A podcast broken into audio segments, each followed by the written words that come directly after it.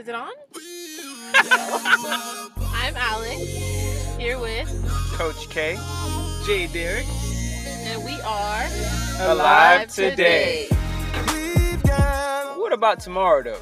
You just need to get here. I'm waiting. Good morning, good evening, good afternoon. Welcome to another edition of Alive Today podcast. I am your host, Coach K. I'm sitting here with. Ty. Alex. Justin. Jade. Tom. All right. So, um, again, thank y'all for being here. Uh, we kind of already did a, a short little rundown of how or what this uh, podcast is about. It's about mental health. It's about Black mental health. It's about men. So um, I kind of want to have like a little locker room discussion. So it's not like too too like you know whatever. Just speak freely. If you don't feel like you gotta or want to say anything, just be like I'm gonna leave that right there. Whatever. I got two questions, like little icebreaker questions, and then um, we'll go into mental health. Right. So the the question is a little little stiff. What is your biggest source of pain right now? Repeat. What is your biggest source of pain right now? Again, if you don't want to answer the question, that's fine.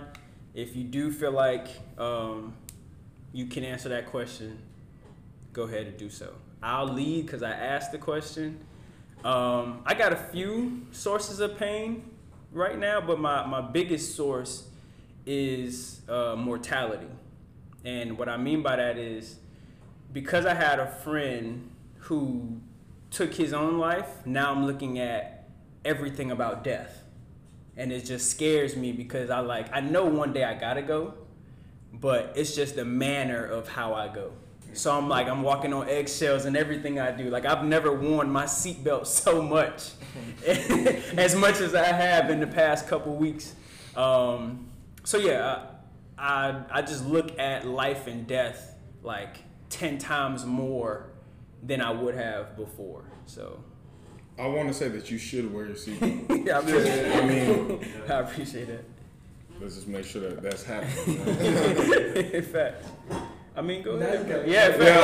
All right. Um, that's such an interesting question. I've never uh, thought of it that way. I would say um, my biggest source of pain would come from anything I care about a lot. So that's mainly like my family.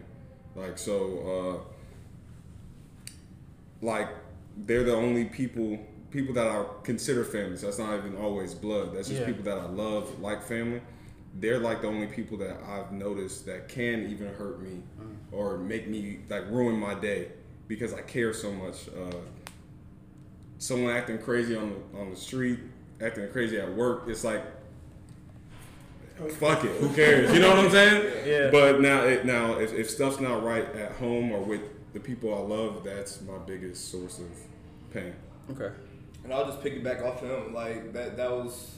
That's really it. Like family and friends. Like with family, family is not just always blood. Like he says. Like True.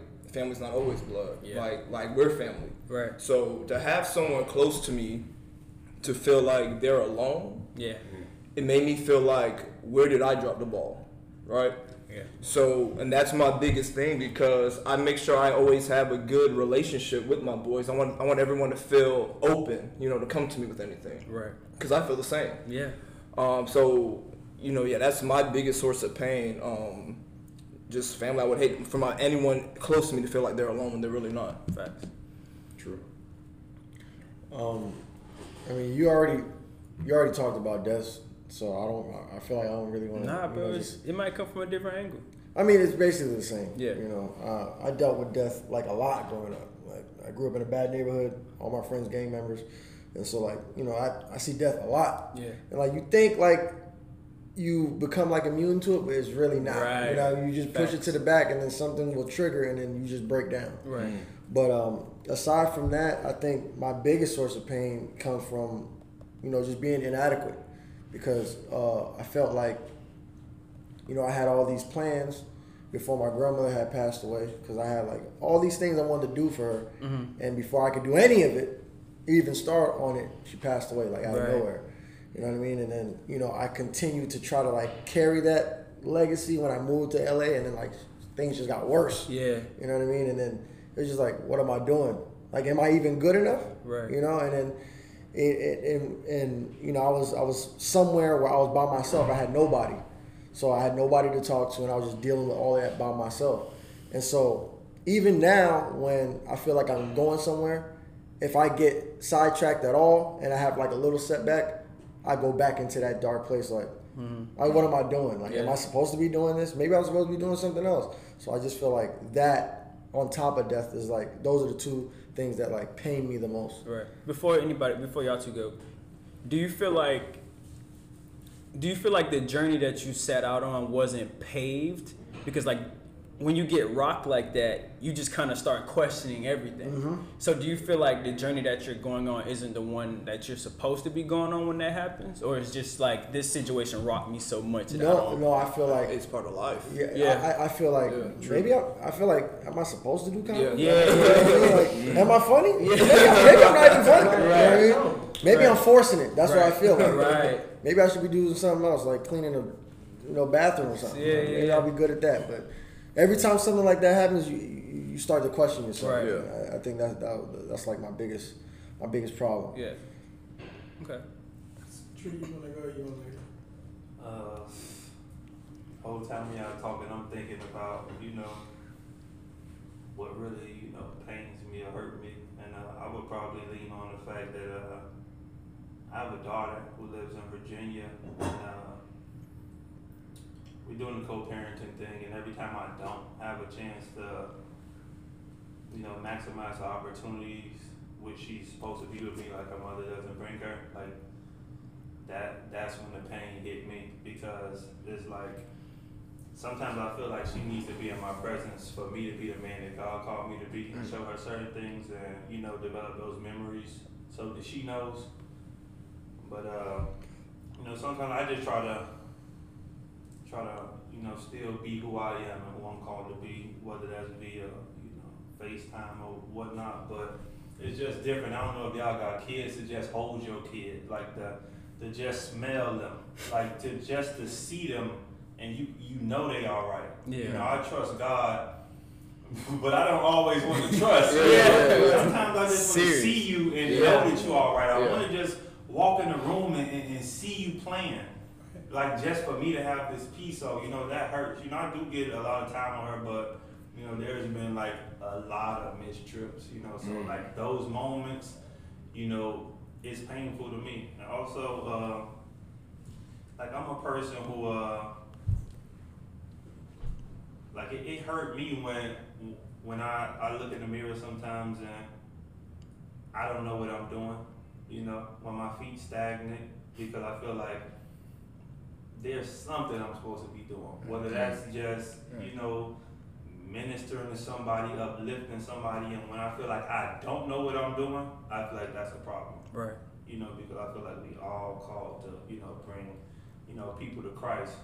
So the fact that if I, I I'm clearly not doing that at that moment in time, or, or, or being, you know, vocal in somebody's life, or you know, really imprinting things, or being, like I said, the man God called me to be, like that pains me because it's like, what what am I doing? Like I'm here for a purpose. Right. That purpose ain't like I. I really truly believe life ain't about being happy. You know, like we all got a job. We all here for a reason. Yeah. know? So it ain't about, oh man, today was a good day. I like I done been through so much that I, I'm to the point I know life ain't like nothing's about me. What got you to that point? Uh, like that that that thinking. Perspective. Yeah, because I I've never thought about it like that. Um, I think I just like my mom tell me this all the time. Like I just see stuff differently. Like I had to realize that uh, in life that like I had to get out of the way of myself and understand that all the stuff I accomplished was only by God's grace. Right. Like it was never me. And a lot of times in life, you know, when things not going right, you know, you know, everybody want a sense of peace. So I always had to just take a step back and wonder, like, how do you, you know, have a sense of peace no matter what you're going through in a hard time. Yeah. And God, the only person, Christ, the only person who can give you that. Right. You feel me? And I understood that when I put Him first, or when I depended on Him, that I never had to worry about me Right. because He always got me. And it was one of those things where us as people always want to have this worth and feel like we do things, uh-huh. or I did that, I accomplished that. No, bro. Yeah. When I made it to the NFL, it was only because God touched somebody and decided to give me an opportunity. Right. It was people better than me. Right. But he said, hey, it's a place for my child to be. You feel me? So, and, you know, when you get outside of yourself, when things go wrong or they go bad, you understand that God just got more for you. Mhm. You don't have to question your worth. Right. You don't have to question, am I good enough? Because that'll eat at you. Right. Damn, did I do the right thing? Did I make the right decision? What's wrong with me? Why they can't see it? Yeah. You'll beat yourself up. Uh, every time. And you know, I went through depression like my first year in the league. Uh, we won the Super Bowl. It, it looked all good on the outside, but inside, like I was hurting. Yeah. You know, and like I had to see God, and that was a that was the only way I got out of that. Like Yeah. stressed out to the point that my body was affected. I lost like 20 pounds, not eating first time away from home, having a child Right. Outside of his will, just trying to figure it out young. You feel me? So like. And most niggas in that position would have been like, "Yo, I hit the lottery." bro." Nah, but everybody got their own battles. Right, though. no you know, I understood that. You know, in my life, I can honestly say physically, I never really went through much. Like I never been sick. People in my family never really passed. So, like I never really dealt with death or, you know, we never been homeless or really had heartaches like that. But I always understood that your mind is so it's so important that, that that it's in order because if the devil could attack you between your ears, then that's your reality. Right. If he could get you to believe something, you don't have to be going through it. You going through it just because mentally you there. Right. Like I done seen guys jumping up and down like they on fire and ain't nothing on them, but if that's what their mind telling them, Yeah.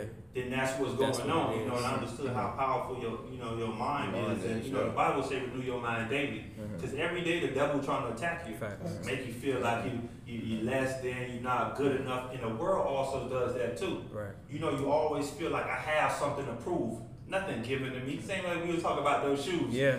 Yeah, something gotta be up, man. Mhm. because in life they make you feel like you gotta work for everything. Everything. Facts. So when something is just aligned for you or given to you, it's like, hold on, man. it What's the gotta catch? Right, yeah, yeah. What's the Right, catch? What's the catch? So That's that right. got threw me off. I'm talking about these shoes.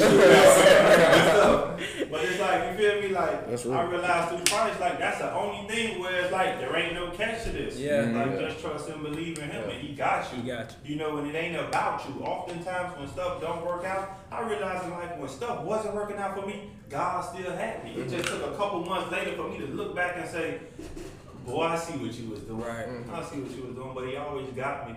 So like when he showed you his up to be faithful time and time and time and time again, it's like I can't even doubt you no more. Right. It's kinda like when you was a kid. Sometimes you walked in the house, mom said, Man, I don't know what we gonna eat tonight, uh, how I'm gonna pay this bill. Right.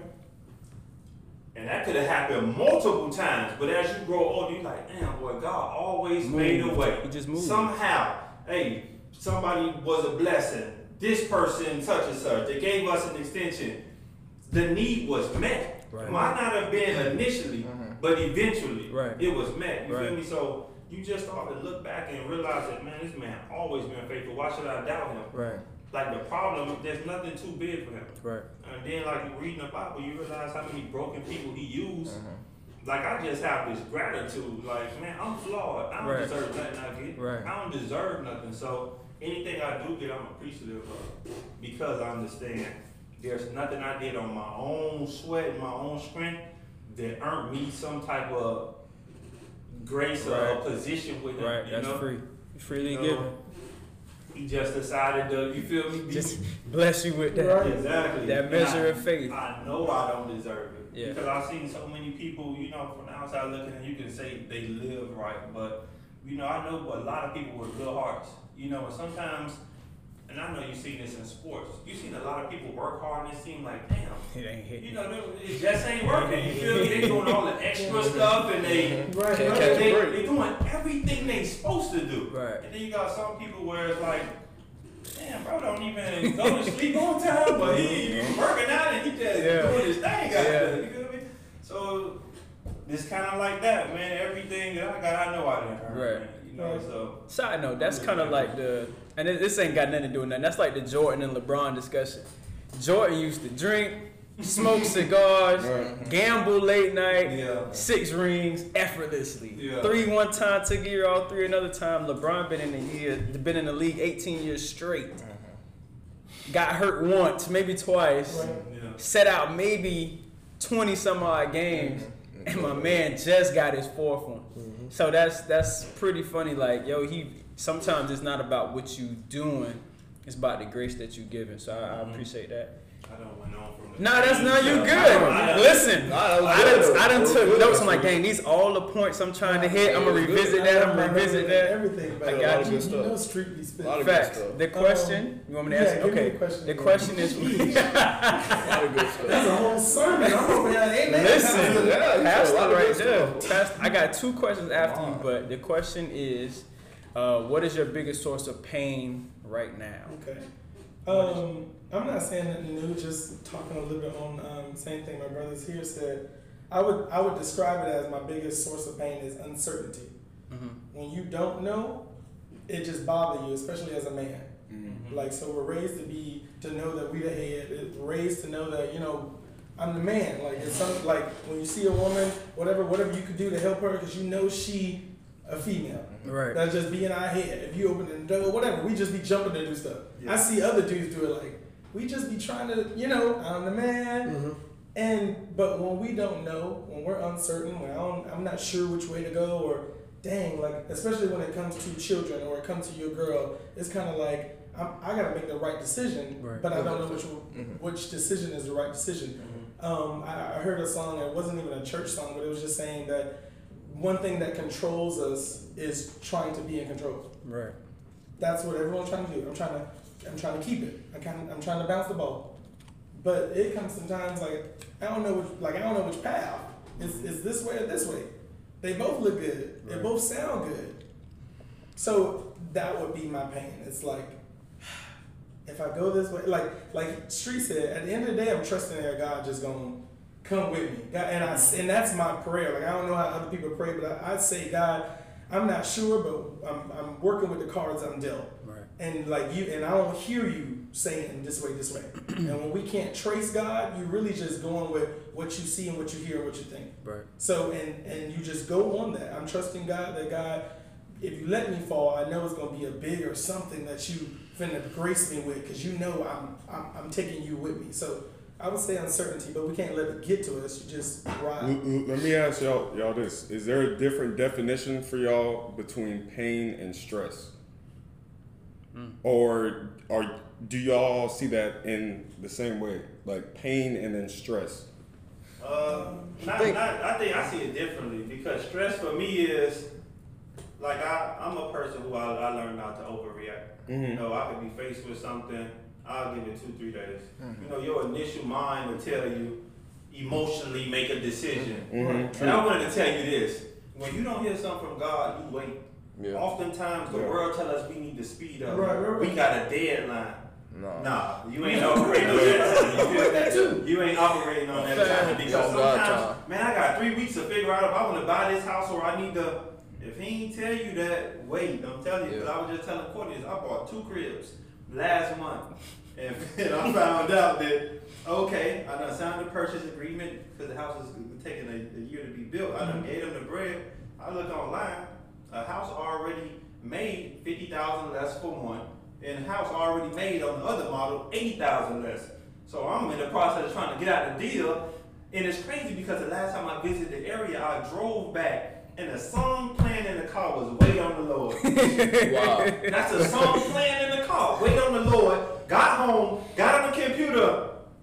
What, I throw my hat off like Bobby Spur. Bruh, only I waited. Like, You wow. feel me? But uh, right. with the stress thing, uh, yeah, I had to learn how to, you know, not overreact, man. And, and I done seen so many people overreact, and they kind of go back to the trusting thing, you know. Mhm. Like I trust God enough that it may seem murky, but He gonna clear it out. Mm-hmm. He gonna make it clear for me. And then it's just understanding how to go through life at the same time. Sometimes it seemed like damn the devil doing all this on us at one time. Right. And I just had to learn how to okay, let me manage this one thing. Mhm. The mm-hmm. load gets lighter. Mm-hmm. Let me take One care of this time. one thing. Yeah.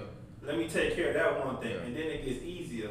Oftentimes, you might, damn, I gotta pay this bill, I gotta write this paper, I gotta figure out this, and my mama need help. So the Right. son told me I I need to. And it seemed like all of this stuff at one time was like, God, dog, Yeah. just tackle one thing because if you get down on yourself, no productivity. It still gotta get done anyway. Right. Yeah, exactly. So just when you a man and you just man, you understand it gotta get done, you just slow stuff down. I guess the reason why I, I I asked that is because when I heard uncertainty, I was like, yeah, that seems stressful. like when I'm listening, I'm like, man, that sounds stressful. But that's a little bit different than being in pain from I- my eyes. You right, understand but what I'm saying? I, I just want to say, I thought about what you said. I want to say, there's times when things stress you, but you ain't in pain about it. Truly. It's just, Yeah. it's just Facts. flatline. Facts. I just need to Yeah. make a, a decision. I mm-hmm. need to figure something out. But then it's sometimes, there's some things that stress me so much now I'm in pain. Right. Okay, makes sense. Yeah. So there's a time where, you get what I'm saying? There's a time when it's a flow, but there's a time when it's separated. I'm just stressed about it. I ain't hurt. Yeah. Yeah. So so I want to I want to answer the question based off his answer to the first question, right? Uncertainty can cause pain when you're lost. You, you see what I mean? Yeah. So uncertain, you could be feet stagnant, Right. uncertainty, mm-hmm. loss. All of those things can be like, dang, why does this turn my stomach? Like this has this is whatever. You ever been so uncertain about a thing that you got to use the bathroom? Yeah. like, you know, you just got to go Decision making, you be like, Taco Bell. Taco Bell. so so I, so when we found out when he called me about our homeboy Mm-hmm. uh Stefan, I was just like, nah. First thing I said was nah. nah. Same. And then when he was like, yeah, bro, and then somebody sent me something or he sent me something, I went in the bathroom and I was just like, I'm uncertain. I'm in immediate pain right. and now I got to use the bathroom. And nothing happened. Like whatever, this is explicit. I'm sitting on the toilet and ain't nothing coming out. I'm just hurting in my stomach Right, right, right. because I was uncertain about the information that I got. Right. I was uncertain about am I next. It was so selfish in that moment, but it was like, am I next? Because when you take your own life, you're thinking that's a mental disability. That's where the God, that's where God, where you felt like God wasn't there, the devil got in between your ears, and now this is the only solution to this problem. Right. So now I'm putting myself in somebody else's shoes so that I can feel the pain that they felt, so I can see how they got to their solution. Right. And now I'm hurt because I'm trying to feel something that I should not try to understand. You see what I mean? Like it's uncertainty, is stagnant, is loss. Like why am I trying to why am I trying to feel a feeling that's not for me? That's where stress can become painful. Where you're trying to deal with somebody else's stress that's not yours. When you're trying to deal with stress that's not ready to be dealt with. Like like one thing that I learned from God is uh, prioritization. God taught me to put things in perspective and then line them up in the way He wants them to be lined up in.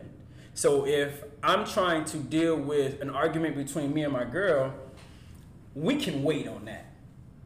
First, let me deal with why I'm in this argument.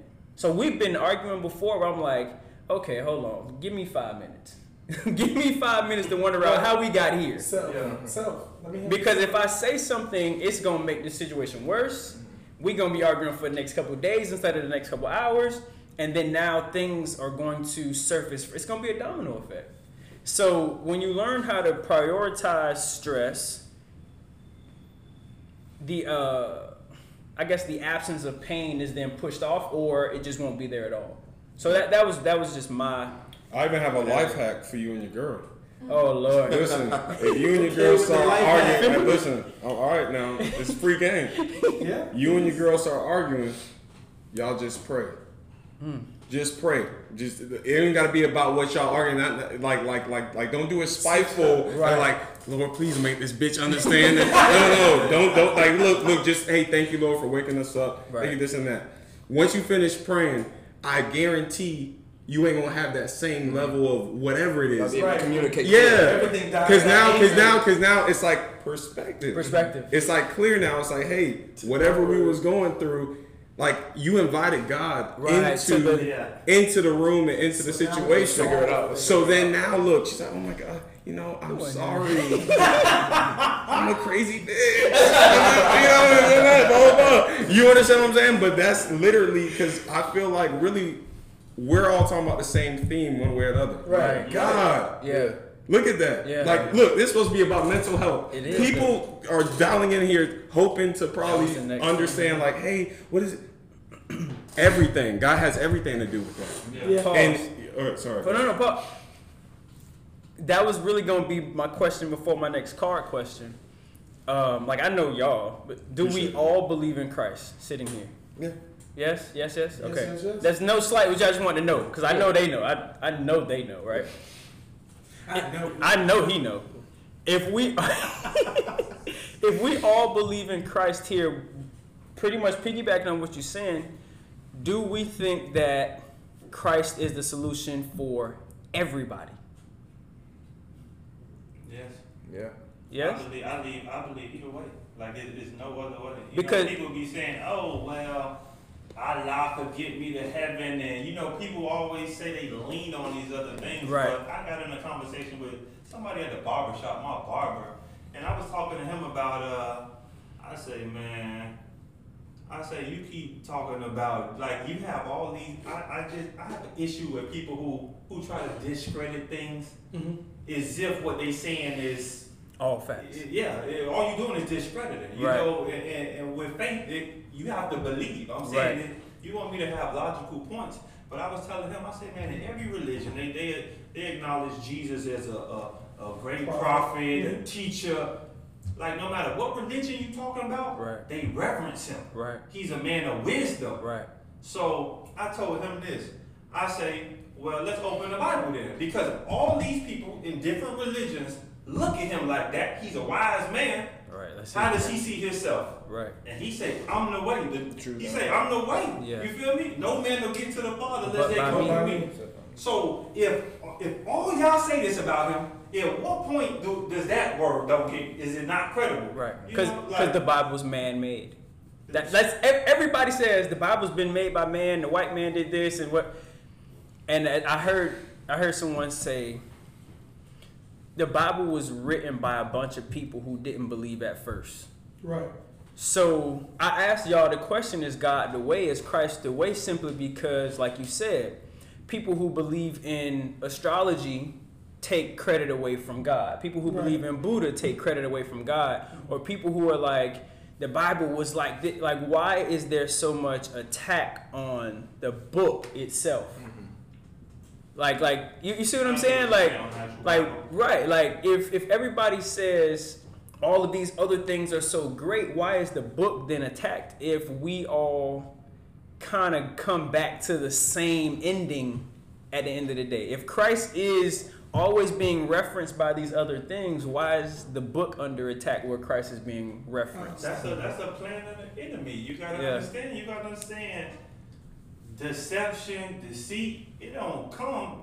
You know what I'm saying it'd be easier if you see the devil come down the street with a with a goddamn pitchfork and some homers. You feel me? Like Right. we'll know that's the devil. right So the devil gonna always try to line up or get close to something that's familiar. Mm-hmm. You feel me? So so I could deceive. You feel me? So it's always gonna be close variations. Mm-hmm. okay But it's, it's, it's one living word. You feel me? I'm gonna get close to it.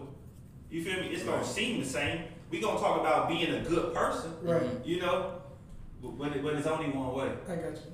go Oh, you, you, No, I wasn't trying to cut you off though. You I just cut me wanted. To, I just wanted. I'm ready to listen. You feel me? I just wanted to comment to that because I, I, I don't think I never really thought about it, but that's good. Like if we all scratch the Bible, like scratch, we don't, we don't know. We don't know nothing. Nobody know told me about this book. We didn't really know what happened. Mhm. You get what I'm saying? So that's why people are attacking our book because uh, the Bible is a history book. right So if we didn't know what happened from the Jews having God and then it being open to the Gentiles when Paul came, if we didn't know, so that's why they're like, oh, why you believe that? You don't know who wrote it. You don't know. I mean, we study history. They make us know Christopher Columbus. Then we had to find out. Right. the Indians was here. Right. But we still got Columbus Day. Ain't nobody took away Columbus Day. You get what I'm saying? So that's that's just my synopsis of why they're shooting our book. Oh, you believe in the book, but you weren't there. As someone who works closely with a school, mm-hmm. Mm-hmm. do you see where people were forced to learn Christopher Columbus and now that they're older they start pushing away the Bible because now they're not forced to learn it or is it just because whatever I'm old I ain't gotta do nothing? Right. Like as a I I would I would say you're the educator in the room because you work closely with a school, that's why I'm asking. Okay. I mean, to me, man, that's that's not a loaded question, but that's a heavy question. Just just because I think that there's so many different things that push people away from God, Jesus, religion in general. Okay. And and and usually, like literally, I think, and it's the main thing that I always talk about.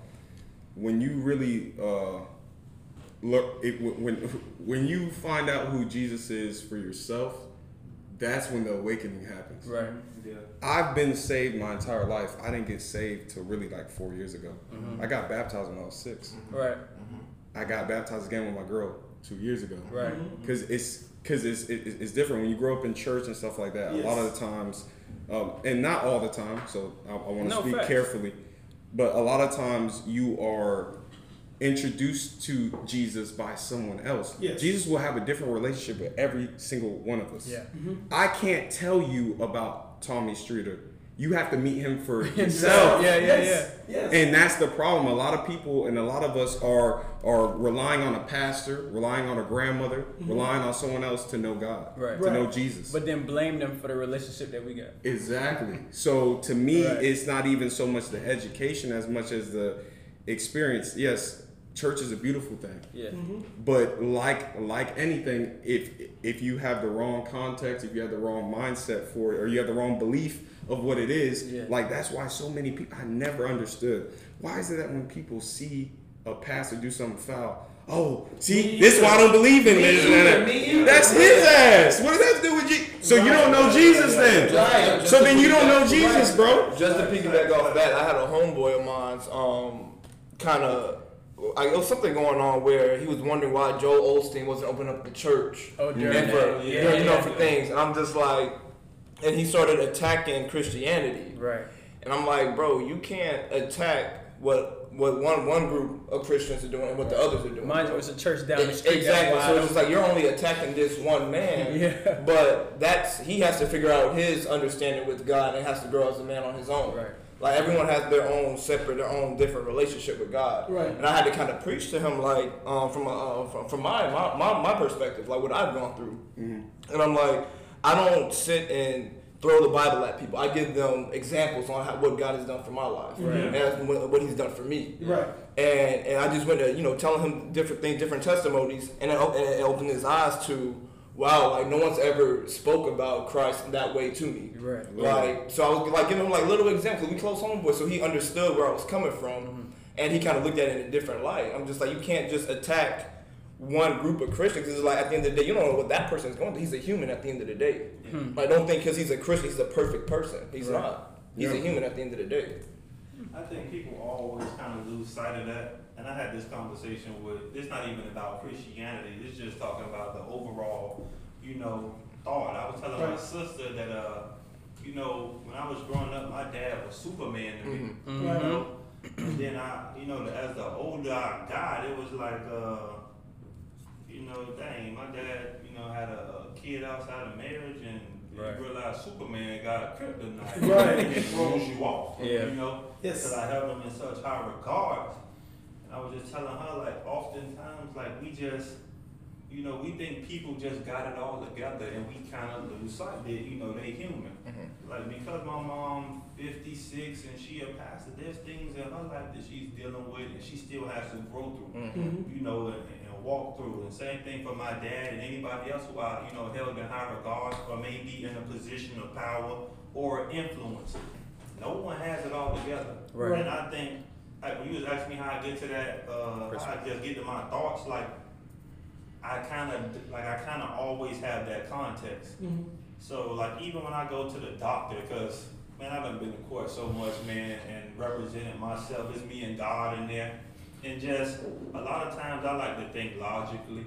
You know, if it like when it's not a situation that requires faith, like this stuff is just on a common sense level need to make sense. You know, and I realized that I was talking about the CDC to with a doctor, and they was like, "Well, the CDC guidelines." What do you say, lady? Right. Because what you're telling me is something that was passed down over your head to just Right. regurgitate to all Right. of us. You feel me? Right. Like, what's your thoughts? And I just realized, like, I get how stuff work.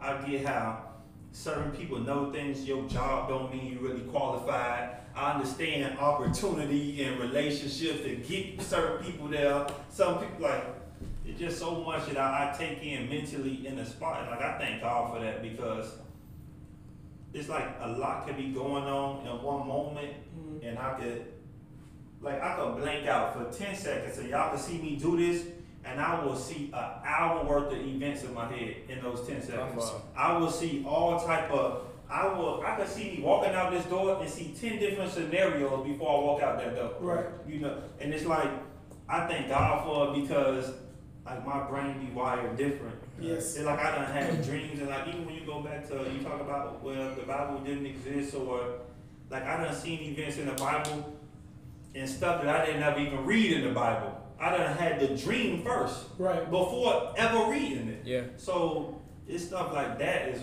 yeah I, I know it's real. You Yeah. know, I done I done had words spoken over me come to pass. Right. And like uh, I'm gonna tell y'all the testimony I had when I was in high school. My mom was a pastor, right? I was in high school and she had a friend. Her name Prophetess Yvette. She lived in New York, and uh, she was like, "Man, man, God, God gonna bless you tremendously in your third year. And I just see you leaving your friends early." And I was like, "Okay, I receive it. You know, all her friends give me oh, I receive it. I was at UM, never playing." I was a number two receiver in the state coming out of high school. It's like eight of us, like never playing me. I'm thinking I'm working hard. I'm thinking about transferring, thinking about all the schools I could have went to. Right. You know, you seeing other guys playing. I'm like, man, I don't see none of this happening. And uh, I remember my first year not playing. No, I got hurt. Next year's not playing. I remember uh, sitting down with my mom. I said, Mom, you remember what Prophetess Yvette said? She said, God gonna bless me tremendously in my third year. I say, Mom, I believe God, but I just don't see that happening. These coaches just don't like me. And like I never wanted to be a person who said somebody don't like me. Because like I got straight A's growing up. And I used to see kids say, Man, the teacher just don't like me. So but they was clowns in class, you feel me? So I just never wanted to be a person to say, This person don't like me. My mama said, if God got something for you and there's rooms and arenas for you to be in and people for you to meet and places for you to go, do you think man gonna stand in the way of that? Right. I said, you right, man. It's bigger than Next week, all the coaches got fired. No lie. All the coaches got fired. New staff came in, ball, led the team in catches, yards, touch. And I was gone after that. Right. You know? Right. And it was one of them times I'm like, man. That's how God moved. Exactly. You know, it, he just been so faithful, man. Even when stuff spoken, it always come to pass. Right. Sometimes my being outside the will may delay it, Right. Mm-hmm. but it eventually always come to pass. Like I, it's so many, it's so much around me that shows that that, that, that Bible is living. You feel Right. me? Like God is living. Like it's just so much. You know, I probably could have died hella times just growing up through my life, but He covered me, Covered, spared me. You know, facts. all type of stuff I just done saw. You know, not on the murder scene, but you know, just you know, stuff could have just went uh, another way. Went and- left. Went. Nah, I got you, my child. Facts. Like for for a purpose. You Right. feel me?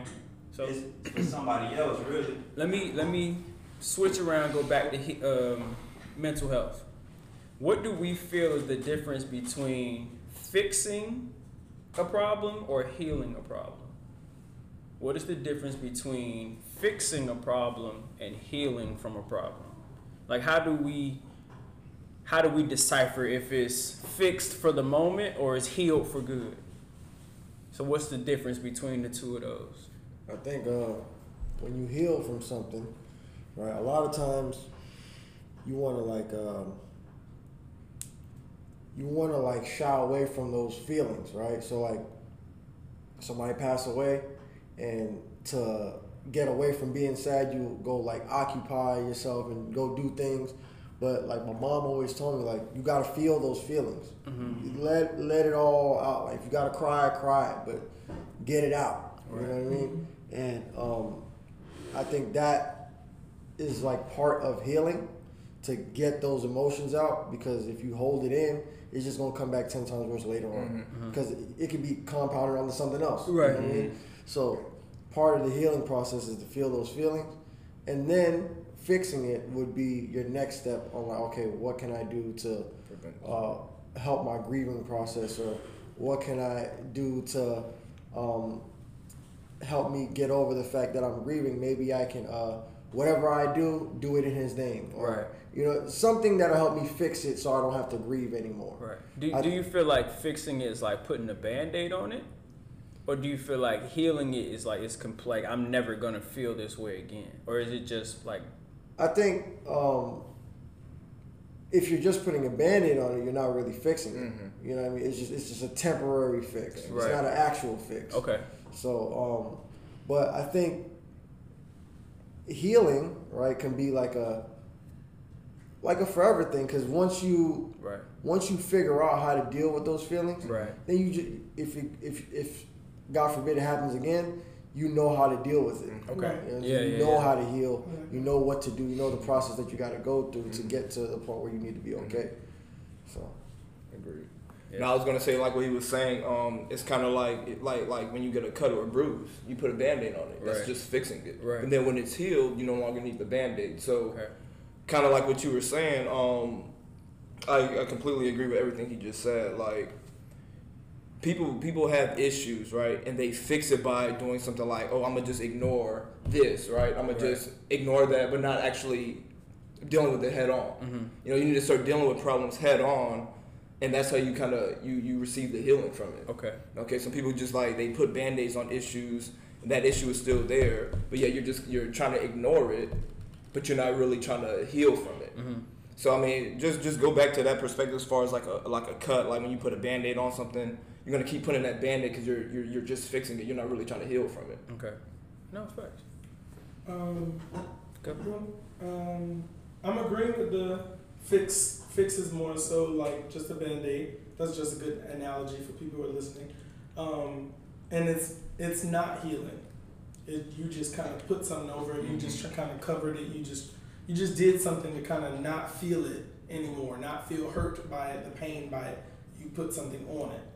But that thing that you put on it, you rather be healed than just covered it up because the, the healing of it, the completion of it, it's just a better outcome. I, rather, I want to be healthy. Um, I was thinking about people are healed from cancer, but Mhm. cancer comes back. Yes. Right, So I was thinking about, uh, and you just ref- referenced it that now I know how to go through it because I just went through it. So I know people who done like heal from cancer. We praise God, but cancer came back. Gave, gave it two years, cancer came back. Mm-hmm. So now everyone's looking like was it healed? So for us talking about it, I would say the healing is really when when you forgive you, and maybe this is going a different way, but when you forgive yourself or forgive whoever it was, n- now I'm, I'm healed. My my my thing about it would be, I forgave myself for some stuff that I just shouldn't have did, or I wanted to do, and then didn't really know it was gonna blow up like this. I had to forgive myself. So now I'm, healing a little bit from what happened because I forgave myself. Then there was some people that I had to accept the apology that was not given to me. They never said I'm sorry, but I forgive you. And the way I came to I forgive you is everyone makes mistakes. Hmm. And no, ain't nobody got it together. In the Bible, we know it's a bunch of people. They didn't know what they was doing. They heard. Sometimes you could hear God present and past in the Bible. They heard God and still did whatever they wanted to do. Right. And when it blew up, it was like God, like you coming with that fabuloso, that Pine-Sol, you gonna clean it up, right? So when it comes to healing in different situations, you you really got to make sure that you you don't be bleeding out because you don't forgive yourself or people. That that's a big thing. We let ourselves like, oh, I, like I forget. Like example, and I, I know I'm kind of talking fast because I want to No, you're give good. it back. But um, like okay, my dad, like dad wasn't the best dad. I wish it was like when you be talking about your dad. I just we'd be like, dang, they make him like that, like where that's Superman because that man was not His pops Superman. too, His bro. man, you know, your His dad. pops his too. dad was my, was my boss. So your dad is everybody dad there. Fact. Promise. I don't know if he know that, but he be just doing that. It's just stuff he say, the com- affirming. Bro. But we but we didn't have that. I didn't have that. So when it comes to dad, I had to accept apology. That was Right. not given. But now I'm trying to be a man, mm-hmm. but I don't know how to be a man. So I'm putting the pieces together for myself. But my point of forgiveness is I had to forgive him because I found out he didn't have a dad. So now we understand things a little bit better. Like you didn't know what you was doing. Now it's time to raise a boy child. Yeah. Now you you know I understand why you mucked up. Right. Uh, and I'm about to give it back. Different scenario. I've been raped, molested, but now I'm over here on this. I'm a life coach, and I'm and like let me bring healing to you. Right. Mm-hmm. But and and back to the uncertainty. Sometimes I'm like, you get me? Like how am I help everybody else? And I, you know, like my mind go back to some situations I just wish didn't happen. Mm-hmm. But I had to forgive those who just had no business doing what they were doing. And then now I can just tell people, yo, like, certain, we can't control this life. It's so random. Box of chocolate or whatever, or the life is like lemonade, like lemons make lemonade, and it's really that's what we're doing. Right. So, but I, but if you don't heal it and and leave that alone, but I, I still got to see my dad, or I still got to see the person who did whatever they did to me. Correct. So how do how do you feel? How, I think you the test of true healing is when you got to go back. Mm-hmm. Like I, I had to take my dad to the VA. What?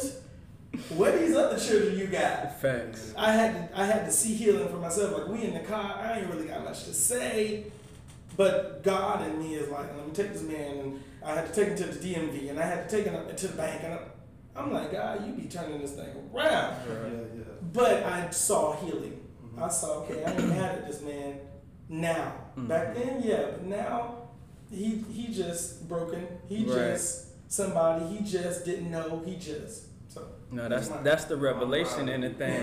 Yes. Fast. That's That's. I, that's gonna lead to my next question, but I do want to piggyback off of that. In the same breath, like you Mhm. just said, every like my pops is sixty something now. He's literally blind in both eyes. He has like twenty percent vision in one eye, so that's the eye that he used to get around. But every other time it, he's calling me like, Right. "Yo, I need forty dollars for this for my credit card. I need water. I need. I need. I need." for the first four years, five years of my life, my pops was there. Then him and my mom got into an argument. He beat her. I remember I was four years old. We was living in Liberty City, and I remember like as a four-year-old child, I'm watching this happen, but I'm not really understanding. He leaves. She goes in the, in the bathroom, take a shower, wiping off blood, right? And I'm just like, like what happened? From five to fifteen, the nigga was gone, like gone, gone. I graduated, no, not even five to maybe 18, he was gone. He came to my graduation and I was just like, What are you doing? what's happening? like, nigga, explosion. Who told you? How did you get a ticket? Yeah, how did you get a ticket? How did you, how did you get a ticket? Who let you in? So, so that happened, right? And I remember I was at FIU, I'm running track, and I get this phone call. And Pops is like, like I've, I've spoken to him on and off since then, but I never saw him physically.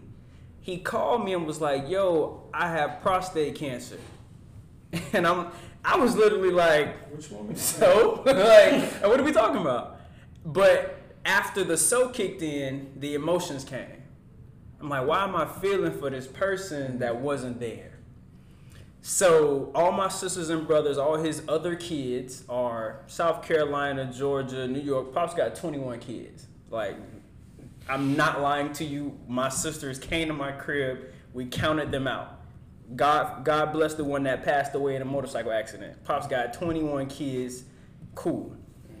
So at that time, I'm 20, maybe 21. Pop's got cancer. I got to take him to get this procedure. So I'm like, okay, I had to miss a couple classes, whatever. The procedure took maybe three hours, four hours. We were in and out, whatever. They took him to his room. Boom, it's over. I'm thinking we good. All right, bro, we could go back to living life as it was. Now, what they don't tell you is the weeks after, the months after, the years after that process, Right. the body has to start over. If y'all don't know, as men, which is another discussion we got to have maybe later on, but I'll touch it now. As we get older, we got to start checking our prostate because that's where one and two, one and three. So it's six of us in here. One, two, three, prostate cancer. One, two, three, prostate cancer. Rebuke. I rebuke that. I was just No, no, no. A hundred percent. Hundred percent. But if you don't, if you don't get it checked, how you gonna know? Yeah, Right. correct. And and the earlier you get it checked, the more you'll be like, okay, I can either rebuke it early or get it taken out later. Right. But if it's to a point where it's spreading, but it's over with. Yeah. Like, like only God can help you at that point in time. So, so, so what I'm saying is now is the process leading back to his full recovery. That's where it really weighed on me to where I had to drop out of school. That's why I left the mm-hmm. team.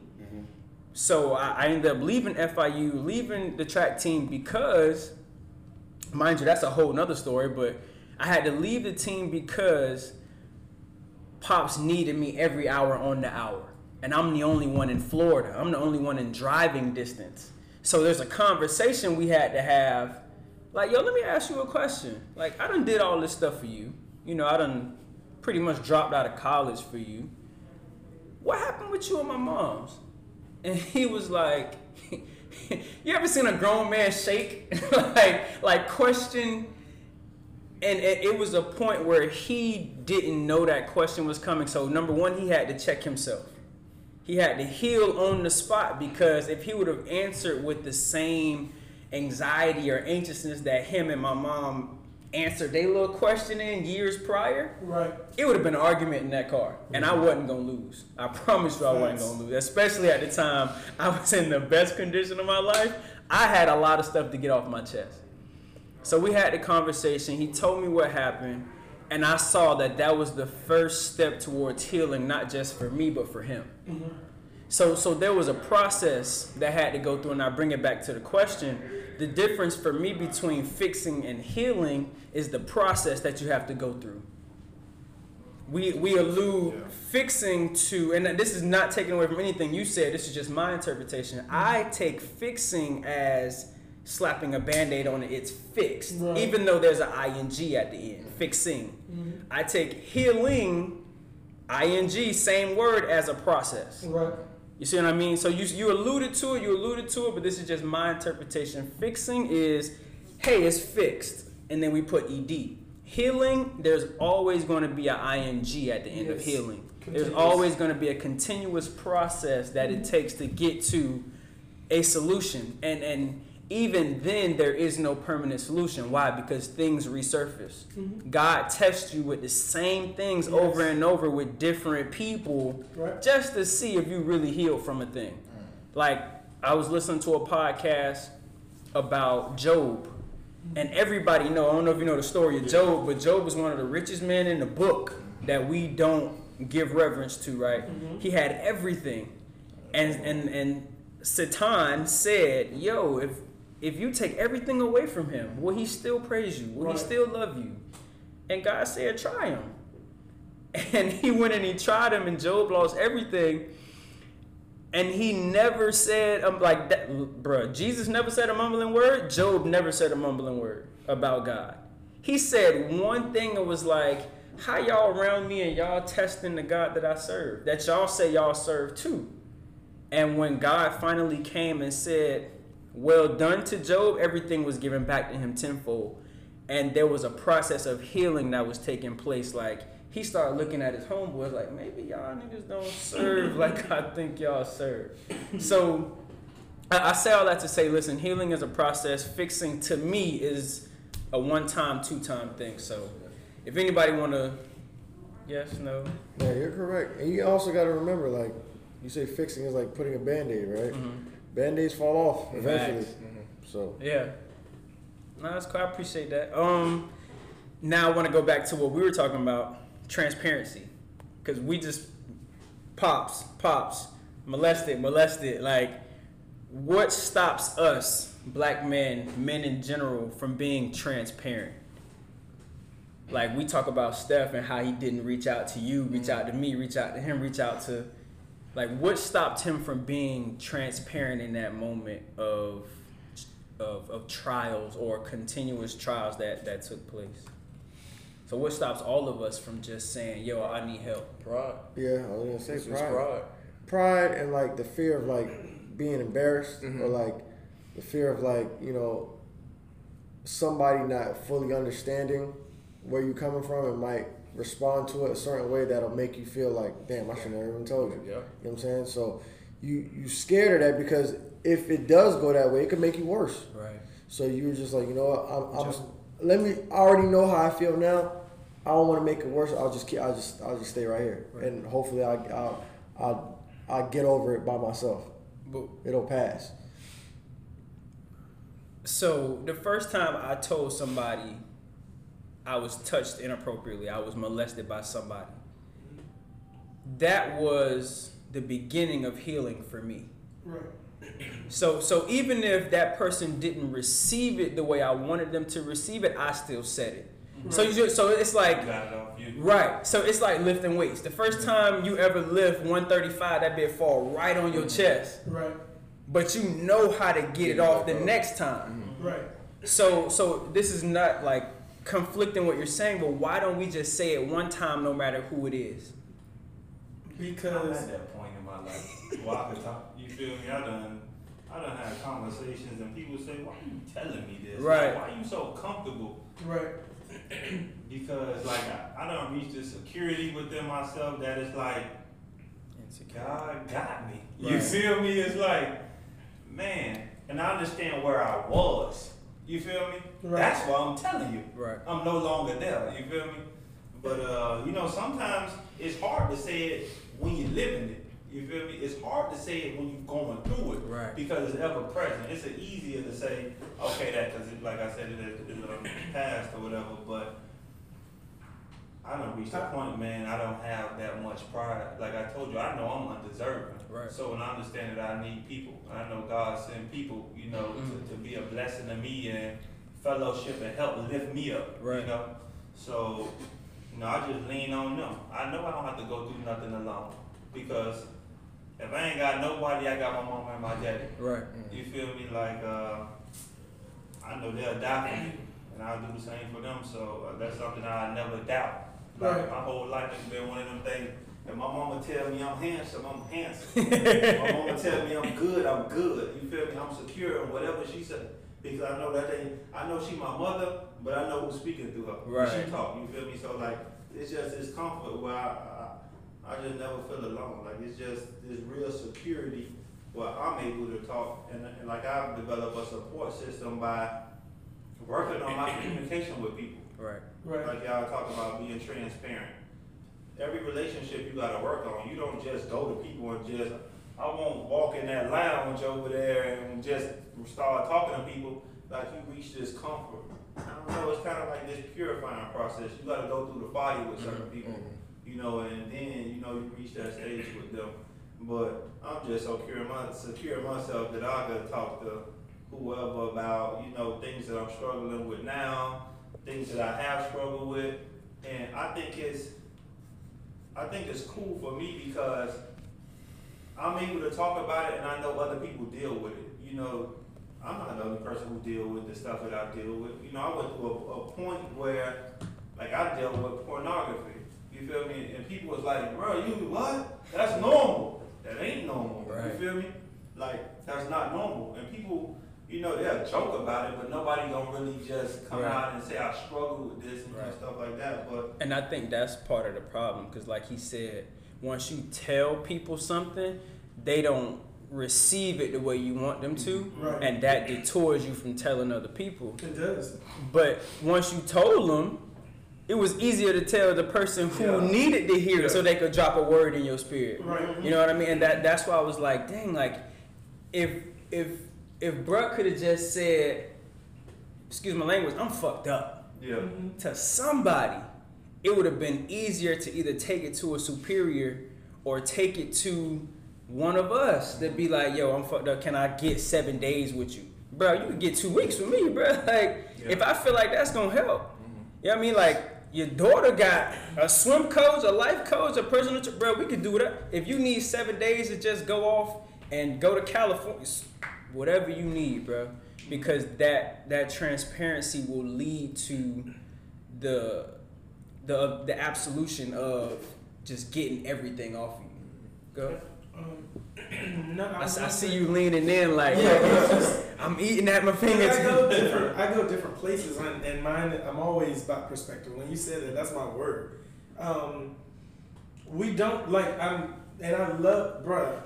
Pastor, when you open the church, just call Right, just call me. You got I'm you got members. Um, said you got numbers. li- you do, Fact. you do. Um, and and the way you see, the way your life was, and the way you see life, I just I honor that it went smooth the way it did, and not so smooth. I know everybody got their ups and downs, but yo, you be talking, I'd be like, dang, cause I I wish I could have had that one. Right. Because it was times I didn't feel like I had my mom and my dad. Or my sister. If my y'all mom. know my mama, it's like throwing You- rocks Right. At rocks. His mom. like nigga, she bruh, Look, power to his mom. That's bruh. But I, I feel like, and I say it all the time, I feel like we have the same mom, but mine is, I'll just say she's more church. Her being a pastor's kid and stuff like that. But my point is, I, I didn't have mom, dad, sister, brother. My sister was away. My brother act like he didn't like me because we had dad, which wasn't great. Dad was doing his own thing on drugs and whatever. And my mom and dad are married. And my mom, my mom was light, he's dark. And she's like, I'm married, I took vows to God. Cool. So everybody back their hands off of mom being married to drug addiction and alcohol because she took vows to God. So I, it was times I, I can't tell mom what happened. Dad, I don't know what he on. And sister is away because we're 17 years apart. So she's away and got her own kid. And my brother act like dad left his mom, so he ain't talking. And I was by myself. So one thing I would say to what you were saying is sometimes when things happen, you are ashamed. I'm ashamed that it happened. I'm ashamed that I let it happen. I'm ashamed that I was chosen for this to happen too. And now I don't know which way to go. And then now I got to say something to somebody. And one thing, and just word of wisdom to all of us: be ready when someone has something to tell you. Mm-hmm. Because whatever you say, and I've had, I've said, I, okay, since we're talking about stuff, I've been suicidal. Now, when I took that to somebody, they said, "Why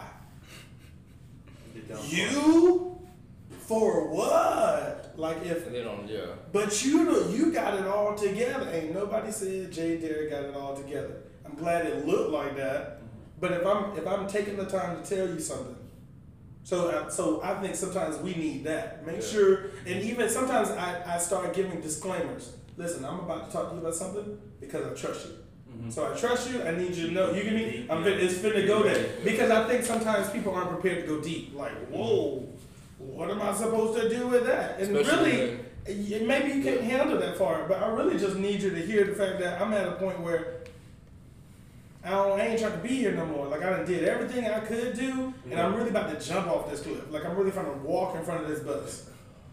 Like it's just that hard, just that heavy, and I ain't got no options. I ain't got no help.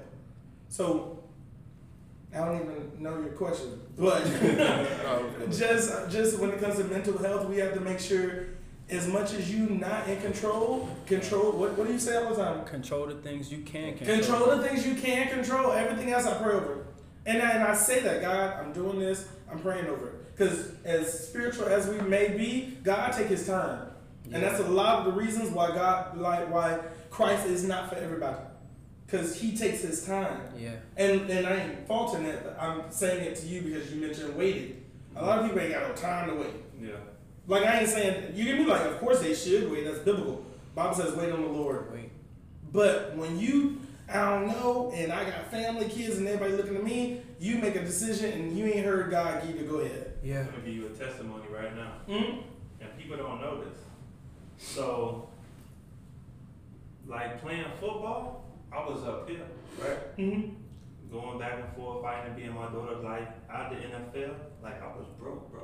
Like broke. Wondering how I'm gonna feed my daughter. Felt less than a man. Right. And it's like God, like God allowed me to go through so many things, and it's so crazy that, like, I've had people say, "Bro, you need some bread I'll give you some bread, but I always told them, no, Right. I gotta go through this. God got me here for me to feel this. Right. So let me feel it so I can get what I need to get out of it. Mhm. I thank you for being there. I acknowledge you. Here go your uh, appreciation uh, certificate. But I gotta go through this, right? And it's like, that's why it's like I'm at a I'm at a place now. The way I see stuff, I don't want to say. 'cause I don't want to downplay nothing. It's like I done been through. I done. It's so much. It's like I, I don't aspire the money. Like I just know when I had certain things, I know how it made me feel. Like sometimes people aspire to have certain things, and it don't do nothing. Mm-hmm. Like I kind of like been able to simplify things. Right. I think all things in life should be simple. Your relationship should be simple. Sure. You feel me? Your your uh your passion. It should be simple. Sure. Like you go nothing you do should be forced. You feel me? That's Right. you just going outside just forcing yourself to believe you should be doing something. Nah, everything like I just I just feel like things should be in this simple simplest state. But I've grown an appreciation for those little things. I used to feel like I gotta have LV everything. Yeah, yeah. I gotta hold by all this. Bro, I was depressed. Yeah. I was depressed. Super Bowl ring, depressed. Right. You feel me? And it took me like going basically. Right, I remember I had like a couple dollars in my pocket. Man, my daughter was going to school in Weston. I lived in Kendall, bro. I'm talking about trying to borrow my mama car. Like I was down bad. A lot of people don't know that. You know, down bad. But I always had my family. My, you feel me? my kickback to that is, and this is this is why I admire y'all like a lot. I admire you too, uh, but I, I see how you deal. But I admire y'all a lot because the measure of faith that y'all have. Like, I can't tell his story, but bruh, don't matter how clean it look, my bruh got a story, and I'm like, bruh, this nigga faith. So I have no other choice but to just take a little bit of faith from him, a little bit of faith from you, a little bit of faith from you. But everybody ain't got y'all faith. Right. It's, I think uh, it's a, sometimes it ain't even faith, it's perspective. When you understand everything in life is a process, you understand this is the promise where God, this what I Faith. want, this what I Faith. this is Faith. a perspective. Faith. Faith is a Yeah. Everybody ain't got that I measure. just know where I'm at. I know where I want to be and what God said. All this in between, like it, it is It's faith. faith. It's It's faith. faith. But, But like- people gotta understand everything a process. I think society and Instagram and all this stuff mm-hmm. give you this this false sense of mm-hmm. reality. It does. Like the millionaires will tell you, bro, I worked for this. Yeah. Right. Uh, ain't nothing happened overnight. Overnight, that Right. don't happen. That don't even exist. Right. But you know, you know, everybody on the front and, and, and, and appeal to other people as if they do got it. But Right. man, if you stay what's true, That's what's vanity. real, and you just walk this thing out, it's a blessing on the other side of all that. Right. Like I get that. Like when I tell you I was broke, bro. Yeah. I told God, man, if you bless me again, man, like I'm gonna be faithful with it. Like we ain't gonna have to work. Hey, I, and I told myself, man, if it was if it was meant for me to, to buy my mama a church, if I was paying my tithe like I would have, she probably could have bought a church. But I was unfaithful when you blessed me. Right. You know, I never shy away from responsibility. Like I look myself in the mirror and I'm real with myself. at the Right. end of the day, And that's know? why I say a measure of faith. You, you had something to say? I just want to say to um, men, we don't ask for help. That's 100%. just something we don't 100%. do. We're man enough to just do it. Something you said about someone offering you something and you're like, let me feel that. It's some situations you got to feel, but it's sometimes if that person is being a blessing Yeah. and we block the blessing. Yeah, yeah, yeah. I'm man. I'm man. Like I got it. You. Let me feel in that. And I don't even want to say that's pride. It's really just confident in okay, something to change. I'm just I'm gonna get out there and Yeah, do yeah, yeah, something. yeah, right. But then people, that's how people like we have to think about. it. We're talking about God. Biblically, somebody help, they get blessed. Right. Mm-hmm. God gonna bless me to be able to do it for somebody else. So mm-hmm. those people who were trying to help you, Right. you block their blessing That's the- because they were supposed to pour into you. Mm-hmm. So we don't do that. Yeah. You so man that you can't say. You Sometimes, said so and I live with this guy. Corey, Yeah. I live with him, and if I ain't got gas, I'm like, just ask him. He's sitting on the couch. Just see if he can. Yeah, yeah. But then I'm like, nah, he got this girl, like, well, whatever, they on their side of the house. So, so I'm, I'm making myself, no, let me feel, I say the same thing. Let me, let me.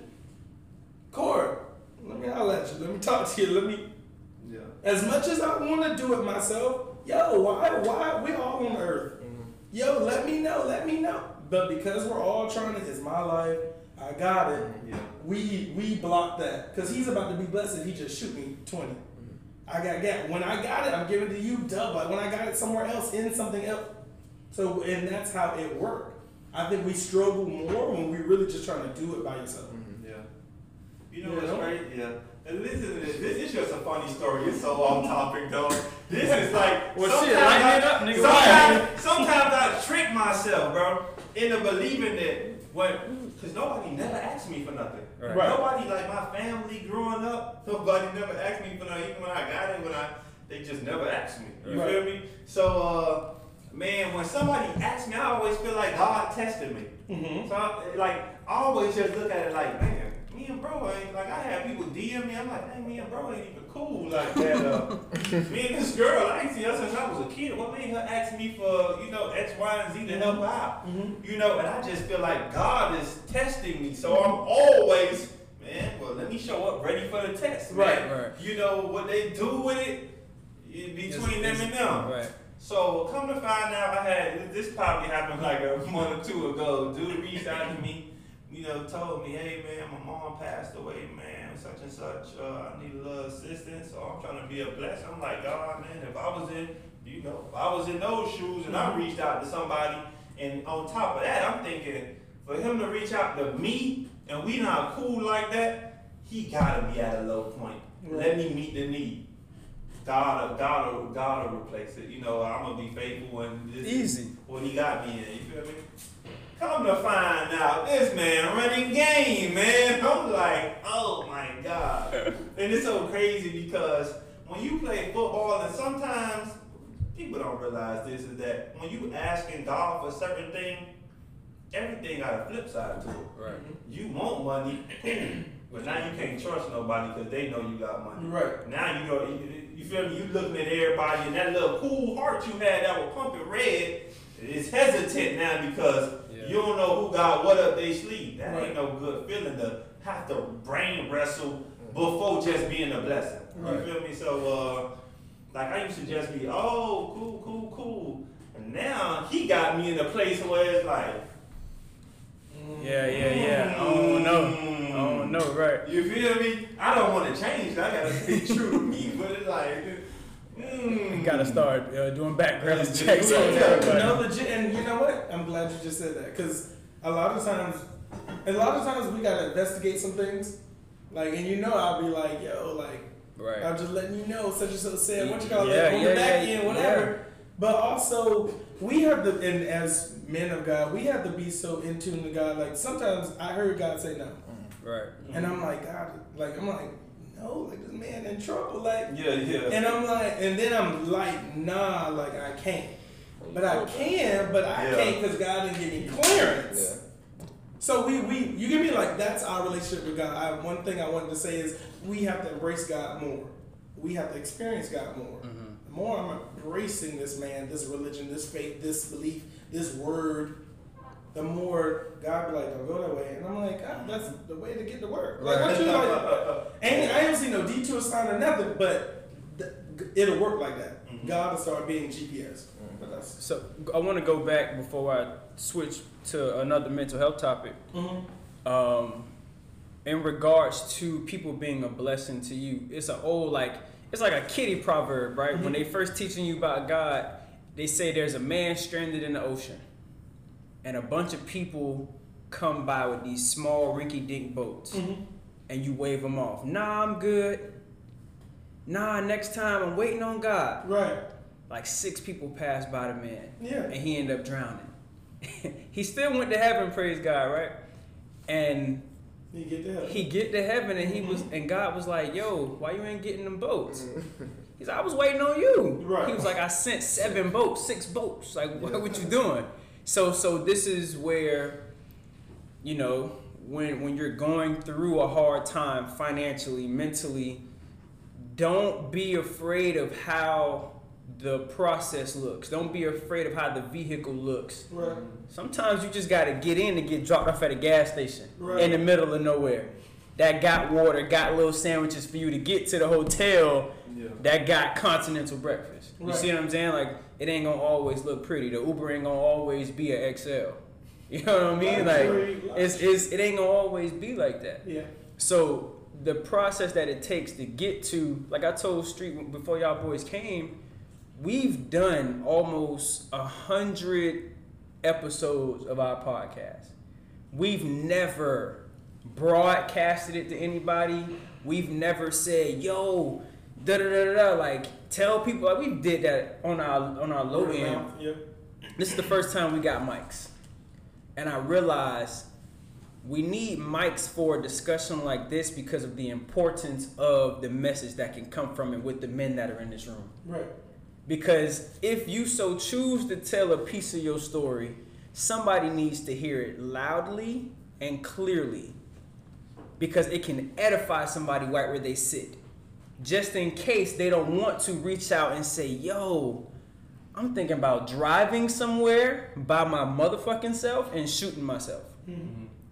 But they could say, yo, I heard you say fixing and healing was like this on that podcast Right, right, right. with them random niggas on there. I don't remember none of their name, but I know you said that you was on there talking about one. You see what I mean? Yeah.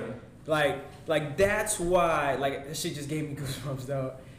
That's why I and we chose to do this podcast so long ago to talk about the process of starting a business, to talk about the process of family saying it's not gonna work, to talk about moving in together and people like it's the middle of a pandemic, y'all finna move in together.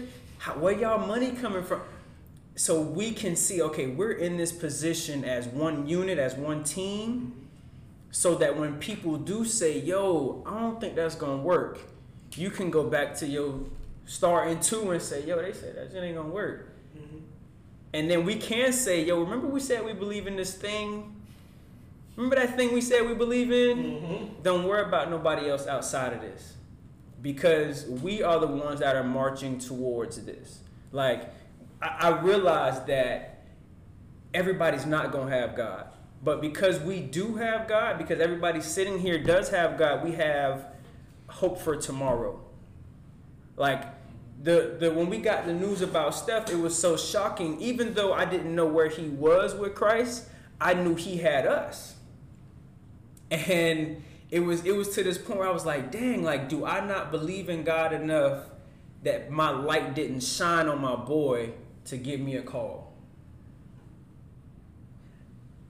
Is it my wavering trust in God to where it didn't um, resonate to a point where, because I done had strangers walk up to me and say, nigga, like, like, did you put on something? Like, why you shining like that? I'm like, bro, I ain't take a bath in two days, bro. I don't know what you're talking about. like, I don't know what you're talking about. And then I look in the mirror, I'm like, no, nigga, I'm, I'm asking, what this nigga talking about? And, and I realized, no, that's just that prayer I said this morning Glory.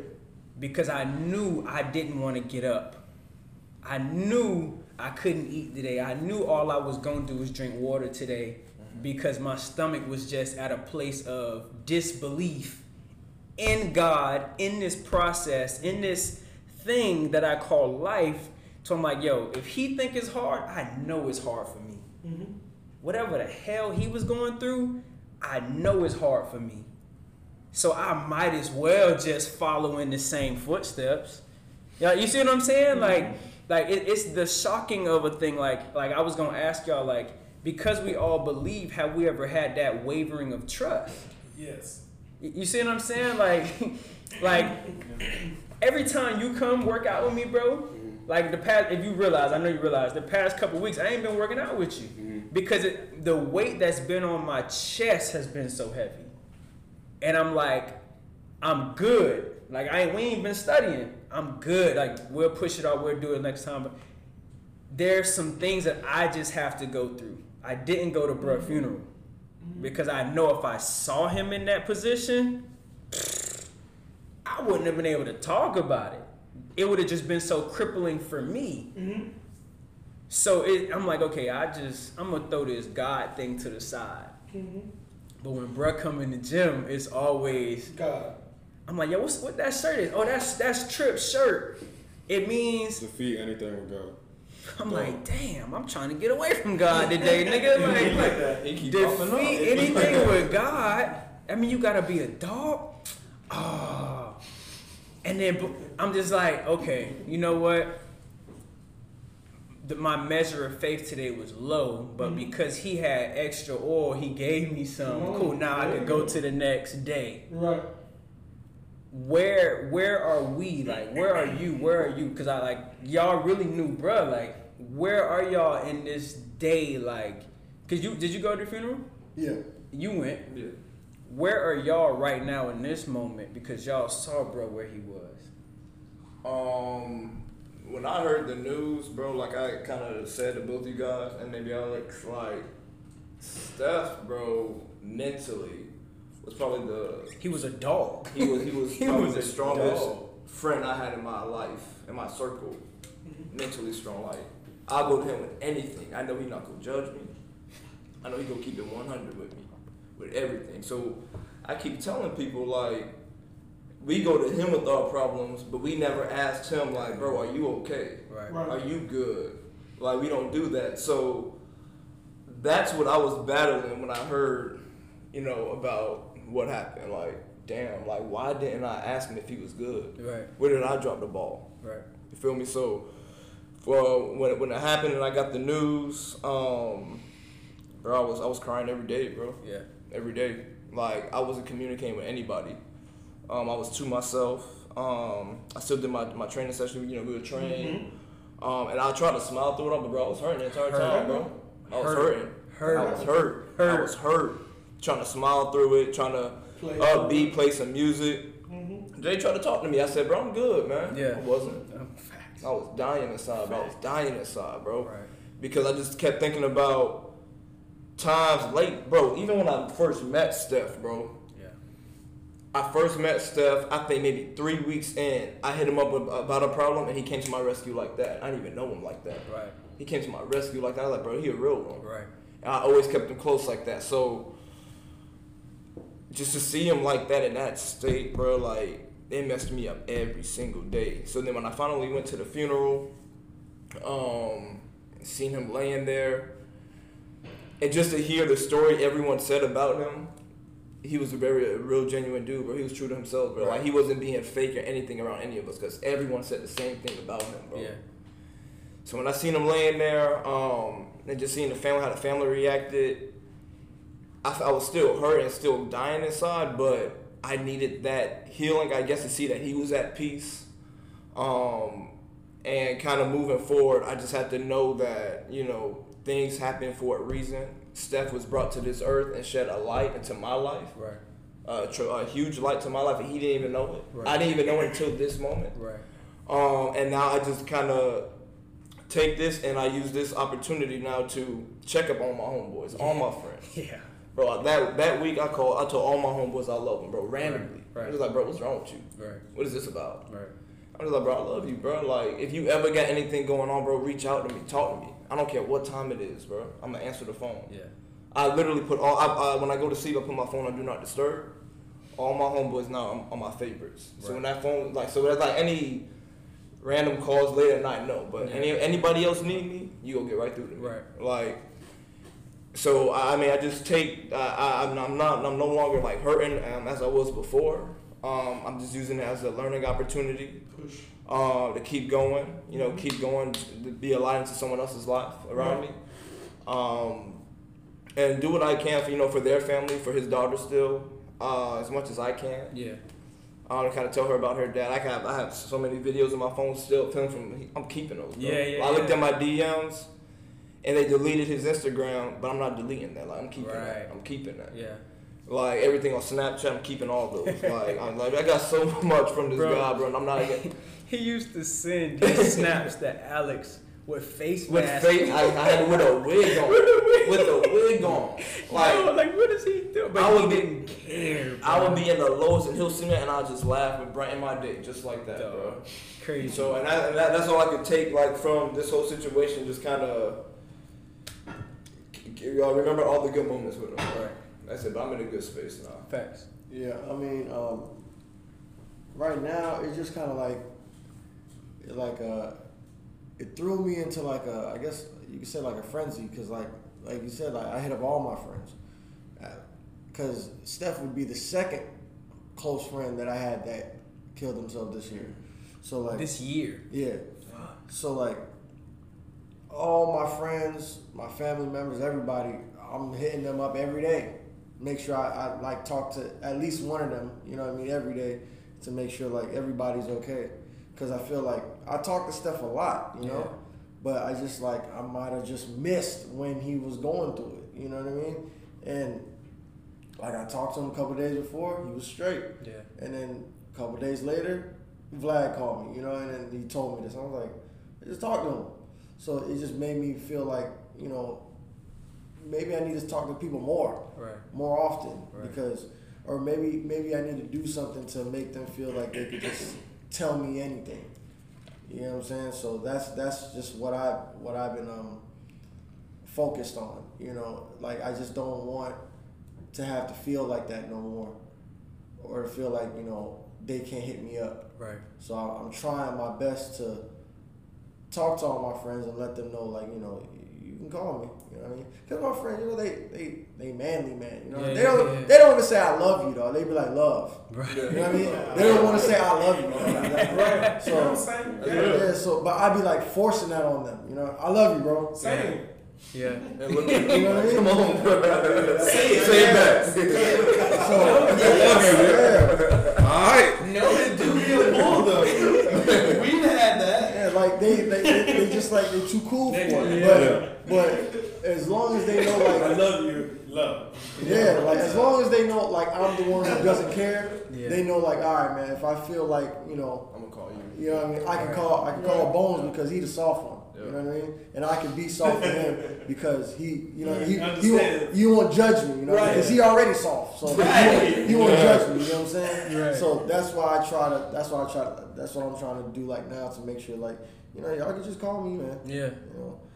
So hopefully, you know, it, it does something. Yeah. That's just- crazy that you said that. Though. Like, I can only imagine not one but two. Yeah. Like, you know what I mean? Like, like I'm gonna keep it a buck with y'all, right? That's crazy. I text him every other month just because I know he dealing. I'm like, yo, yeah, you good? This nigga don't never text back. Because he be dealing. But when he respond, I'm like, oh, okay, cool. good. He cool. Like, you know what I mean? Like, when I see him three times a week working out, every time bro come in with the big, like, the nigga reach gotta be six eight, long arm. I'm like, I love you too, bro. Like, you know what I'm saying? Like, so, so Jade was one of the first people to tell me, yo, I love you. And it threw me. I'm like, nigga, nigga, you know where I'm from? Like, I don't say that, bro. But, but the, like, going back to rocks and water, like, science wise, if you put a faucet over a rock and it just let it drip, mm-hmm. eventually it's gonna make a hole in that rock. Mm-hmm. So now, fast forward, we've been friends going on 10 years. I've known him 10 years, but now that we're closer, now when he says I love you, I'm already conditioned to say it back because he he was the faucet that just kept dripping on me. You see what I mean? Like I can say it freely now because I was conditioned to it. Mm. You know what I'm saying? And, and one thing that I learned from him, and I don't know if he's ever said this or taught me how, just maybe just happened by osmosis, is seeing pain in people's eyes. Mm-hmm. Mm-hmm. Because because I felt Steph was so strong, I never had to really reach out. And I, he would always hit her up because she taught uh, his daughter how to swim. And come to find out, Paulie, he used to, or his girl used to take to uh, his daughter to Paulie's house to get in the pool. So Paulie's my uh, police officer homie. He lives up in Davie. He got a pool, nice crib. My homeboy's daughter was at Paulie's crib in the pool swimming, and he would say, "Yo, Shorty know how to swim from one end to the pool to the other." And I'm like, "Oh fuck!" Like, this started with this one. It started with my girl. So now I'm like, "Dang!" Like this is just just touching everybody. Mm-hmm.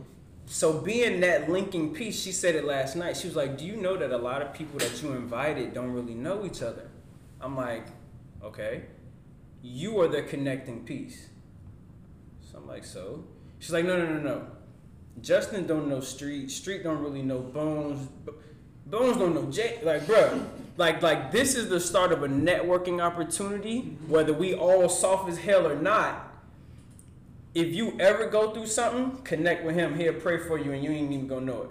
The man told me, "Yo, I prayed for you." Like, you know, whatever. I'm like, dang, like, you know what? I, I did feel a little, you know, up. I did feel a little. I woke up dark, and then I hit nine o'clock, and it was a whole new day, and it was the day that you prayed for me. Like, I appreciate that. Yo, nigga, t- midnight. You know who I was thinking about? I was who that dude with the. I'm like, bro, how do? Nah, God just told me to pray for him, so I'm gonna go. I'm gonna go in the bathroom and pray for pray for him. Because of that opportunity that we were all connect. Like I don't care if my name on it or not. This is the opportunity to now. Okay, this is a catalyst to the next. This is a catalyst. You see what I'm saying? Like, like whether y'all talk to each other again after this or not, I want y'all to know that I asked y'all to come and be a part because I know who you guys are in your respective places. Mm-hmm. Bruh could talk about God with you. You know how you could talk for two hours about God and not take a breath? Bruh could do that. like, sometimes I can't keep up. Bruh can keep up.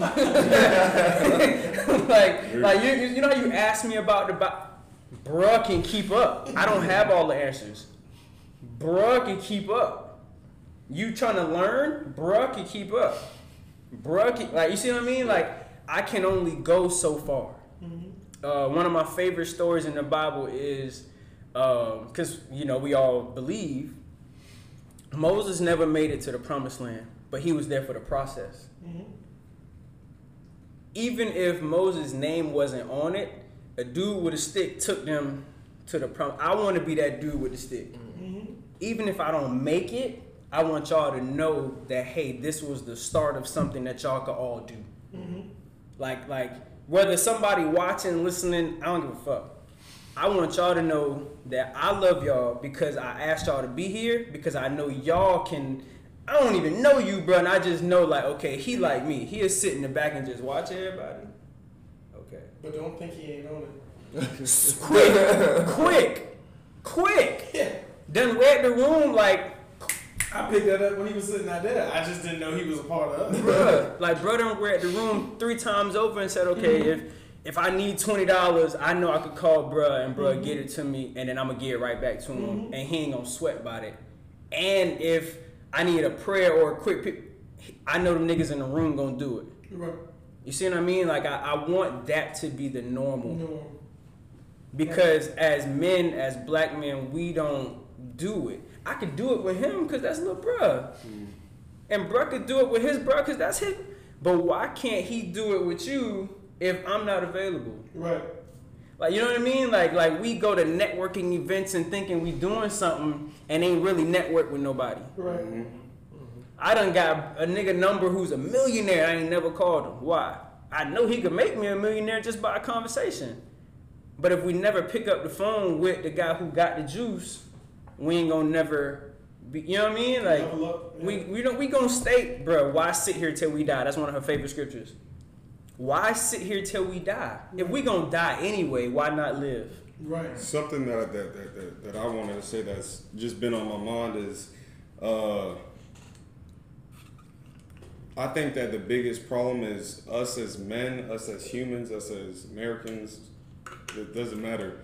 We think that believing is enough. The devil believes in God. Right. we think that believing is like, oh, hey, I believe in God, I'm good. Cool. You know, hey, congratulations. You Right. believe, hey, we are rejoicing for you. Right. Right. But they think that that's it. You understand what I'm saying? And I was one of those people, and like I, I, I, I said last, um, a little bit earlier, how I got baptized when I was five, six. I've known, thank God, I've known God my entire life. Have I always followed Him? No. I, I, at one point, I turned my my whole entire back on God on purpose. Right. Mm-hmm. And I look back at it, and the main reason why was what I was alluding to. I believed in God. Cool. I've, I, I- I've, I've, I've been around people speaking in tongues, prophesying, all that type of stuff. I feel it. I knew it was real. Right. Mm-hmm. But the way that I was told to believe wasn't real. Yeah. So I believe that hey, if you do this, God will always do this for you. Right. That's a lie. And if you read the Bible, the Bible don't even go like that. So my thing is, I, I mean, and it seems so funny now because it's such a stupid thing. But when I was in middle school, I wanted to do whatever my big brother did. Mm-hmm. So I was a very good athlete, mm-hmm. but I really only did it because he loved to, to, to run, to do all this other type of stuff. So it just so happened that uh, my brother was fast, so he would break a record, and then I was two a year and a half younger than him, but I would break his record that same exact time.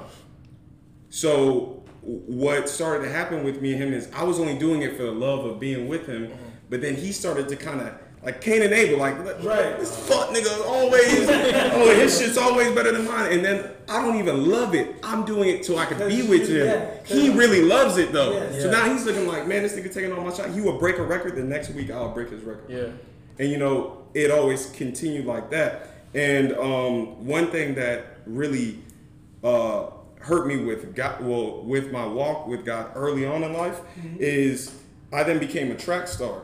He never ran again. He's like, okay, that's that's you. Know what? I'm gonna go play basketball. Right. I then started. I'm like, okay, well, I don't want to run track either. You know my story. Yeah. I never ran track until when my senior, Senior year, year, bro. went to state, all, all that other type of stuff. But I was pursuing basketball Right. because he was doing it. Right. And um, I remember basketball. I was I was pretty nat- naturally good at it, but Aaron, he'd be you know practicing Oh, yeah. all day and all night on it, and I didn't love it like that. I loved to watch it and stuff like that. Fast forward, um, we went to Palmetto Middle. At that time, Hankerson Yeah. was there. Hardaway Jr. Hardaway was Jr., there. yeah. We had a bunch of NBA D1 guys. So, you know, it was one of those things where if you made the basketball team, you were you, you, you were live. Right. And uh, I remember I didn't make it my sixth grade year, and Aaron made it. Yeah. He was, of course, he's older than me. So I was like, you know what? I'm gonna make it, right? I sold. I remember this is like because I went to my mom and people in church, and I was like, you know, I really want this bad. They're like, okay, well, make sure that you pray over it every day. Make sure you start reading your Bible. I read the Bible first time when I was like 11 years old, and I did it within like four months, Right. from Genesis to the end, Revelations. You understand what I'm saying? As a as a as a child, I didn't. I had to ask my mom, "What is circumcision?" They, they always talking about foreskin. What the hell is that? Like, what the hell are these talking about? And and, and um, she's telling me, and all of that thirst that I had was like they kind of programmed me like, "Hey, if you do this, whatever you want, he's gonna give it to you." Right. That messed I did that. I was devout. Uh, when, when, when we were in middle school, that's when everyone starts doing porn, masturbating, all that type of stuff. Oh no, Ozza's going praise to God, and I'm gonna do this. I'm checking off all this. Like, oh, I'm holy. I'm doing this. I I practiced. I prayed. I read the word. Practice, prayed, read the word. Practice. Trials happens. First cut made it. Second cut made it. Last cut. This is back in the old days where they used to put it on on, on the wall. So everybody can So everybody know we all huddled up. I felt like I did my thing. Yeah. Still ain't making Dude, Didn't make it. I didn't make the cut. Dog, I, I'm not I'm not an emotional person like that. Yeah. I started crying. Yeah. And then I started cursing. I said, I fucking hate you, Lord. Yeah. This and blah, blah, blah, this and that. All, all of my might. Cause I cause I'm like, no like they told me that this is how you Make it happen. this is this is how you Right. do God. This is how he works. That's not and and, and, and, and literally uh, that bad experience made me turn my back on him for about eight nine years. Right. Right. And my and my family loves God. I think y'all know that. I love God. Yeah. So it, it so I was even in, in conflict because part of me felt like yeah I still love him because I I've gotten to know him in a certain way though. Right. I didn't get to know him for myself. Right. I said, hey, how do you do this? They told me this and it. It was never about a relationship. It was all about religion. It was all, hey, be religious, pray. Oh, hey, hey. Oh, so whatever you want, he's gonna do. And that's the the day that my life changed is when I prayed this prayer. I said, Lord, I'm very confused. I said, you know, people, I know a lot of people know you. I've known you my entire life. I, I feel like I don't, though. I I feel like I know what people told me. I've read the word like three times Right. from start to finish, Right. and I still feel confused. Right. I said, But Lord, I'm inviting you into my life right now and teach me. My life changed from that day forward. Literally, I can hear someone talking about God and be like, that ain't God. nigga, nigga, I know Jesus. Right. That ain't Jesus. Because I know him. Right. I don't have to rely on you to tell me who he is. Right. And so many of us, th- those people, God bless them, they meant good, but they didn't understand the way that they were teaching me how to believe made me upset when it didn't work. Would up. Right now, a lot of stuff that I pray for don't go my way, and I'm like, oh, oh Lord, I can't wait what you're gonna do now, because it, it, it, it's Exactly. I'm not supposed to know. Right. Mm-hmm. I'm not. Not- So like that's you know like that's the whole point, and that's why I get so passionate about it because so many people are upset not with God, but they're upset with religion Right. and what people are teaching them. They're misleading people. I was misled, Right. and thank God I came back, and thank God I got to that moment where I just asked Him. I stopped asking other people. I asked Him. Yes. Yes. So all of us, we need to start doing that. We all need to start doing that because there's a lot of people where you're always asking man for man. Mm-hmm. A lot of stuff is spiritual, man. Right. So why not go to the source? Right. And they they never told, oh no, join this church because you know we gonna pray for you, we gonna do this and that. Oh yeah, and then you need to be part of this youth ministry and all. This. And it's cool. I'm not. eh, Hey, Ain't nothing wrong. yeah, there's nothing wrong with it. So I, I want to make sure I'm not sounding like I'm bad mouthing churches or anything like that. I'm bad mouthing um, False teaching. false teaching where where where and, and a lot of people mean good by it though. Right. So it's not even like I'm I'm not even cursing them. Mm-hmm. But it's just to see like, man, I wanted one thing so bad. And I was told, hey, if you do this, God's gonna bless you. And um when when when it didn't go right, completely different. Now that I follow God, I understand exactly what He says. I'm nobody, Lord. Thank you for waking me up today. You didn't have to do that. Right. But and, and, and it's not out of religion. It's like I really understand. Yes. I really see. There's there's there's there's knowing and then there's believing. Right. Like I literally know God is real. Right. Mm-hmm. So I believe it because I know. Some people mm. believe because you tell them to believe. Right. I was one of those people that I believe because a motherfucker told me to believe, Right. and I did this because a motherfucker told me to do this. Right.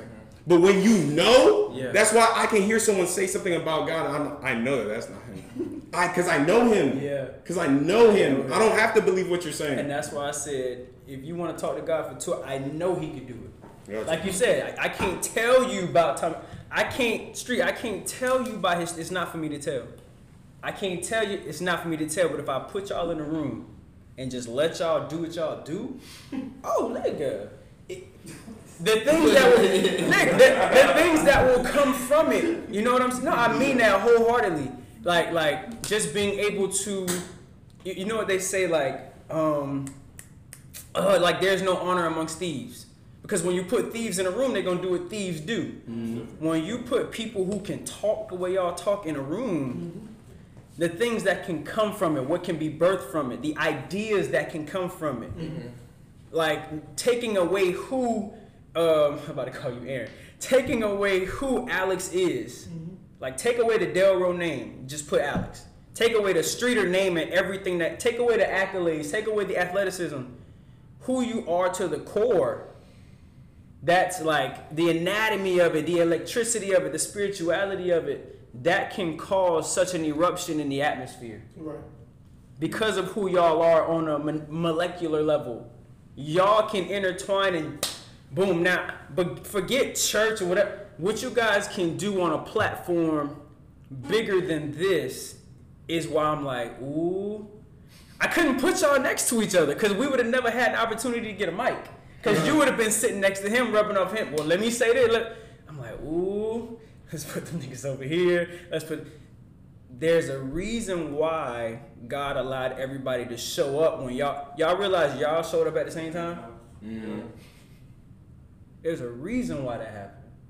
Like like spirituality aside, and come and find out, I, I met him. you met him. I already actually know. You him. met him at his height, Yeah. and he still received you as yeah. And we was like uh, cool. We was just chop it up. and then I didn't even know who he was. I'm like, oh, you're like, like, like. So me and him talked, and I'm just thinking I'm just kicking it with an athletic nigga, just like how we athletic niggas. Right. And then, uh, so I think you remember I was close with Turk. Yeah. And Turk said, yeah, you know, Street. I said, Street. Ooh, that sounds familiar. Right. Yeah, but you know, football niggas, you always got the helmet on. We don't know how none of y'all niggas look, other than Odell Beckham and Tom Brady. Yeah. You know what I'm saying? So, so, so, so they said Street. I'm like, man, that reminds me old boy, because you know I'm a Cane till I die. Right. I'm, I'm, I'm, I, I love. Trust. I, I done. mean, I nigga. So, so I was like, oh yeah. Um, I remember Lamar and Jacory had a had a nice uh, light skinned uh, nigga that was gala. I mean, he ran like a deer. All, all he ran was go routes. I never see him run anything else. And I was like, oh, uh, yeah, his name was Tommy though. And you know, I never knew, I never followed him in the in the NFL. I don't even know where, where, where he went. She's like, that's him. right. I said no, no, and I never saw him again. I was like, that nigga's an angel. I ended up finding out his identity. I never saw him again.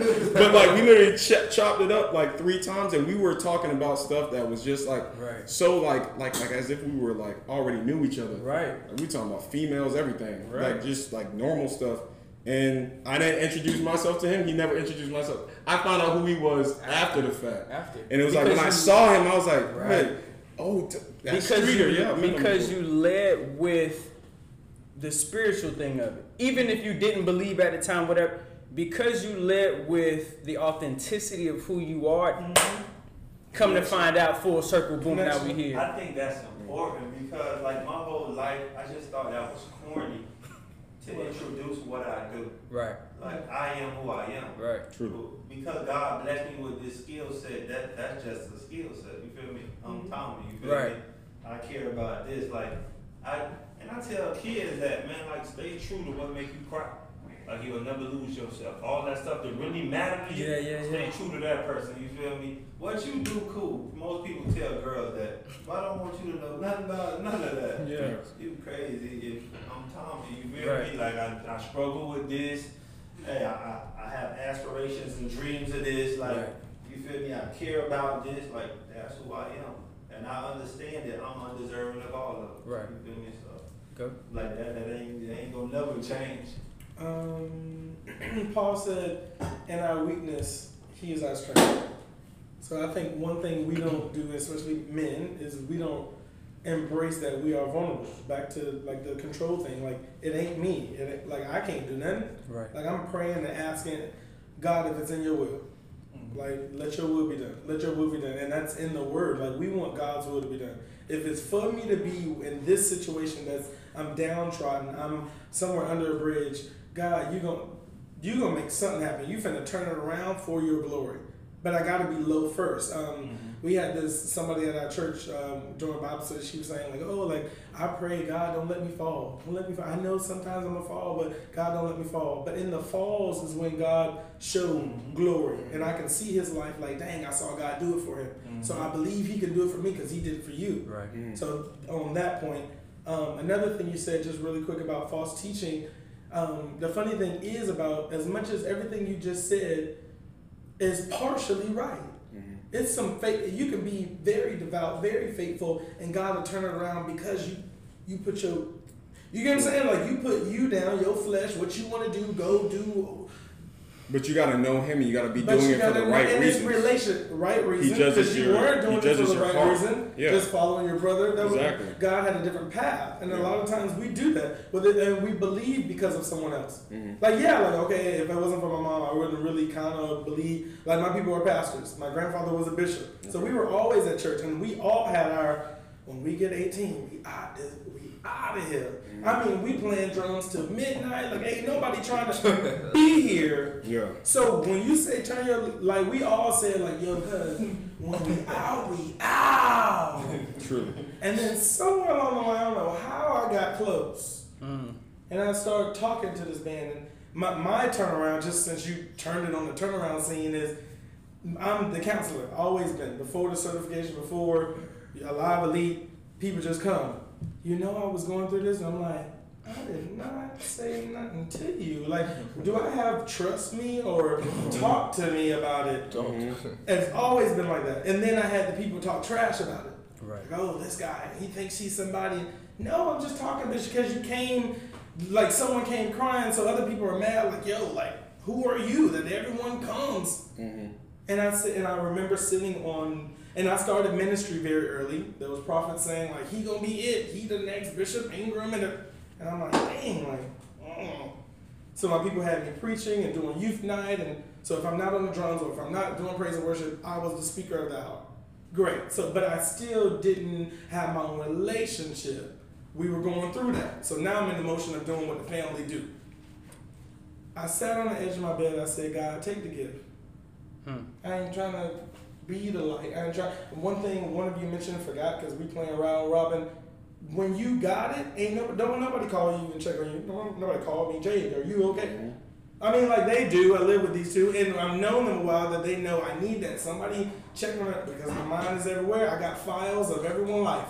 I know Justin. I know what he's going through. I know what's going on with your mama. I know. I know. I got everybody's. Mm-hmm. Ain't nobody got mine. Ain't nobody asking. Well, now that I've talked about all of mine, hmm. Where are you with life? Do you still believe? I'm I'm pouring. It's oil. You need how big cup of a cup you need, and I'm like God. God has to refill my pitcher for me to even give you some more. For me, me to even have some. It's some days I ain't got nothing. I just ain't got nothing. Please don't call me the last one. Right. And then they call, and I'm like, and I just take a, hey, give me a minute. I put it on mute. God, you gotta give me something, cause I ain't got nothing.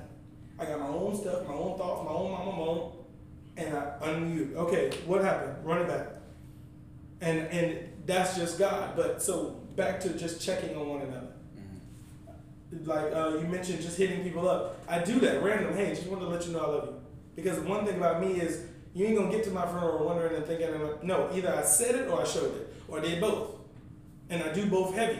I say I love you, I love you. For they leave the house, love you, love you. Like sometimes they get lost in something, love you, or this person hang up. I just need you to know you heard it. Because sometimes people can show love, show love, show love, and don't say it. Mm-hmm. Yeah. Well, my mom was that. Even though church and whatever, she always did little things, but she never said "I love you." She never said "You handsome." My mom, now who?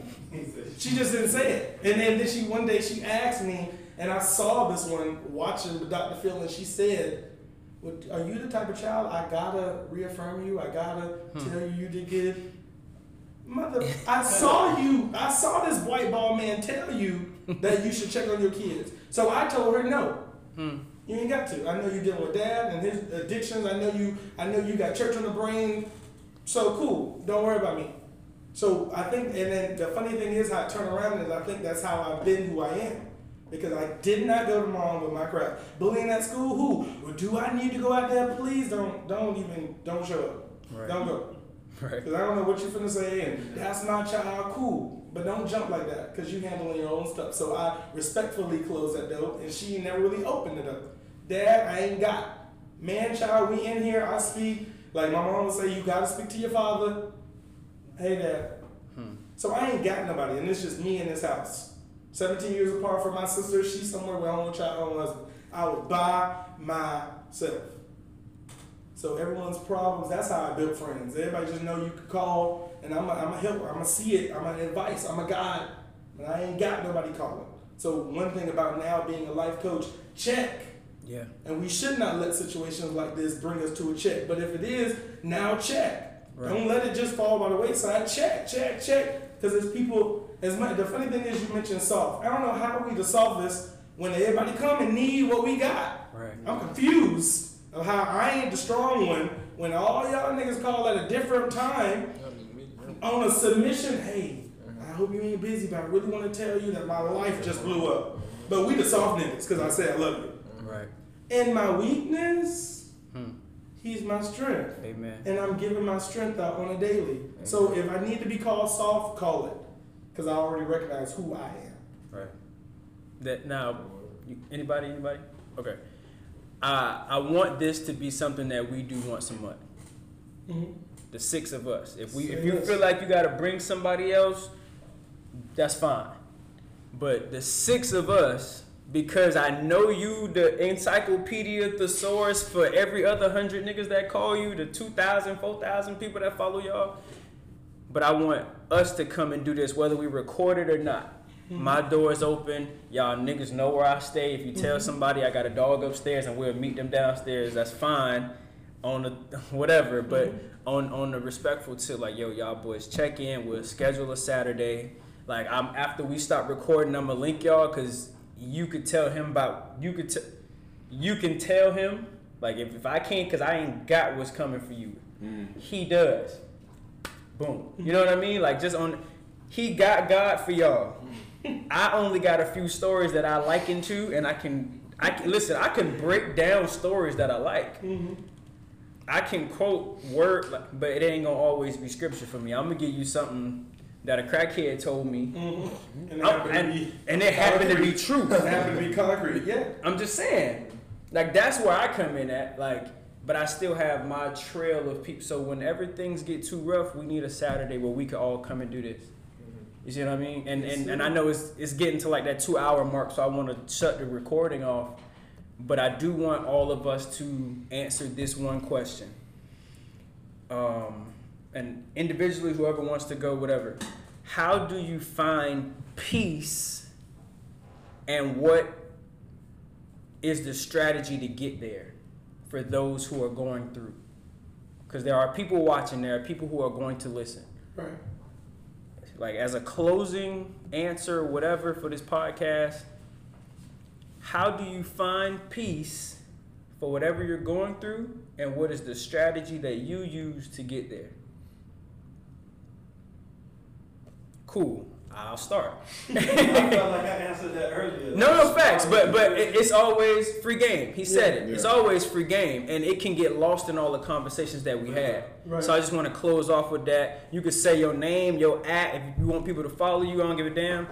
How do you find peace, and what is the strategy to get there?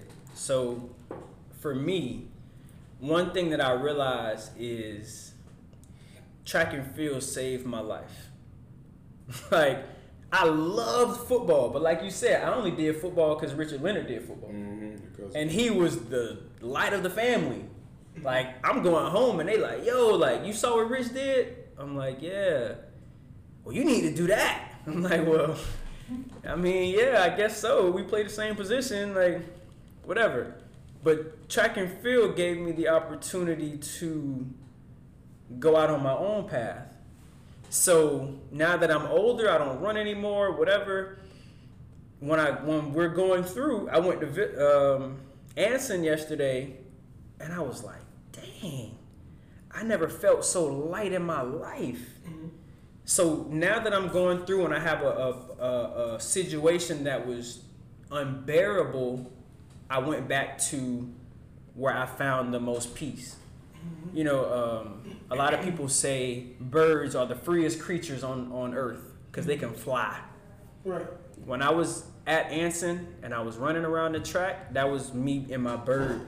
You know what I mean? In my bird status, like I'm just running laps around this track. I'm hitting sprints like I did, and I'm imagining myself in this track meet where I won and whatever.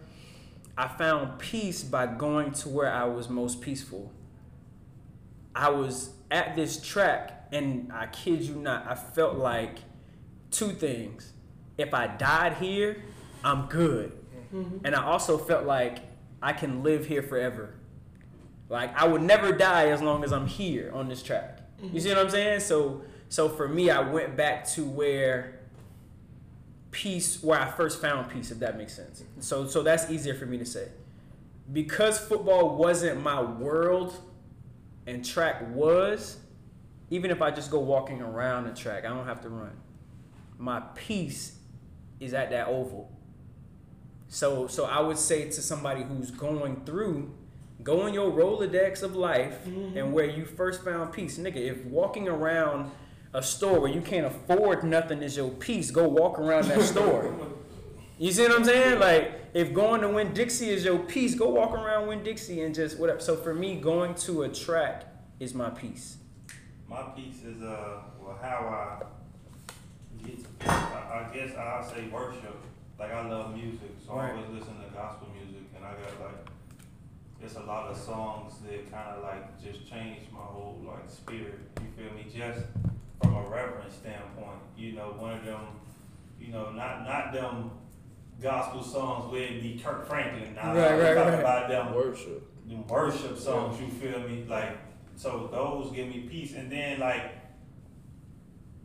it's like I pray, but it, it's the weirdest thing. It's like my family see me, like, I don't even know how to explain it. I don't even know why I do it, but I like, I just keep walking in circles. Mm-hmm. So, like, in my house, it's like a, a roundabout.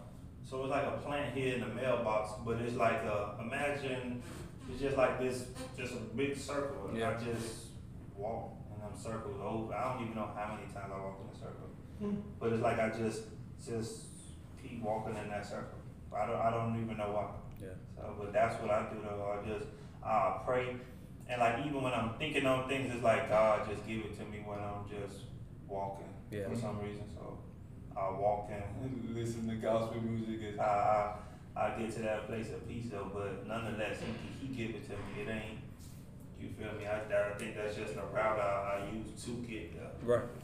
I, I find my peace through, uh, like Tommy said, like praise and worship, bro. I have a song on title, um, Yes by Shekinah Glory. Okay. When I play that song, it's like the, the, it's like, uh, it's like you just feel it, like Yeah, the yeah, spirit yeah. just comes over you. Right. And whatever I was going through is just gone. I'm at peace, and it's like I have that that moment with God, and it's just me. Like when people think about prayer, they think it has to be this dra- long, drawn out, mm-hmm. deep, bro. It's a conversation, bro. Conversation. Me and him. It's just Me and me. I was talking to Jade, and he was just telling me. Uh, you remember what you you told me? He don't never say- remember. Okay, you just said, just say, God forgive me. You were telling me just say, forgive me. Or you were mm-hmm. saying you were saying something like that, and I started doing that. Yeah. Like when I find myself doing something I know I shouldn't be doing. Mm-hmm. God forgive God me. forgive me. Just forgive me. Yeah. And I move away from it. and I go Clean another way. slate. Clean. Yeah. Just that, like, and, and it's we talking God a lot, but it's like we we're talking God for a reason because it, it it's He's the answer. Yeah. Like. Like you, you just pray and I just pray and any issues I'm going through I, I give it to God. Yeah. I give it to God. He always finds it, f- f- figures it out for me. How? How? Um, How do you know? so- how do you give it to God? so- Because somebody don't know how to give it to God. So I have, for the longest, been trying to figure out where I'm going in life, what direction I'm going. Mm-hmm. Kept it to myself. You know, these are conversations I have to myself. Right. Um, on my birthday, uh, my mom texted me a Bible verse, Proverbs 3 6. The knowledge of God and on your ways, He will direct your path. But she texted to me Proverbs 3 5. And then I was just like, oh, okay. Woke up the next day or later in that day, I seen that same Bible verse on Instagram. I was like, what is this man doing right now? This is weird. Hmm. Like, you know how IG will show like an advertisement or something. yes, so I thought that's what it was. but Somebody actually posted it. And then the next day, my mom said, I gotta come by the house. I have a package for me. And then she sent me the right reference because she said 3 5, but it was actually 3 6. Yeah. Then I went home, got the card, boom, boom, opened the card. Godmama sent me some money, and she sent me that same exact Bible verse, bro. And it's like, wow. So this is where I need to be. I need to really just be acknowledging God Trust. and everything I'm doing, and He's gonna direct me where I need to go. So when you're looking for peace, bro, like me personally, Mm-hmm. music Okay. and just staying active. I'll go for a run. I'll get in the gym or something. But it's like I'm I'm, I'm blocking out anything going on. It's just me and God. Like when I'm working out, bro, I'm either listening to a podcast or I'm listening to some type of praise and worship. I listen to hip hop every now and then. Yeah. But I kind of just trying to change what I put into the mind Right. because that would really keep me at peace. Yeah. So between music and just saying active, bro, that's really how I find my peace, honestly. Respect. Power in that music. Yeah, What the yeah, anointing, what yeah, soon as- Yeah. Bruh, Street got me on playing Mu- gospel music in the gym. Oh yeah, I like, bro. At first, it was um, Tasha Cobb. so. At first, it was Tasha Cobb, and then um, I found Magic City. I mean, Maverick Maverick- City. Maverick City. Maverick City, because he played Refiner. Yeah. I was like, ooh. So I found Refiner and whatever. Refiner. Bro, I listen. I know the volume one. He two, know- go. yes. I know everybody now, bro. Like we best friends. That's funny. okay, I got. Yeah. I would say uh, for me, uh, like like like we're all saying, I think our, our peace really comes from God. Right. But things that I do when I'm stressed out and I'm finding immediate peace, Right. which is just as important, is definitely music.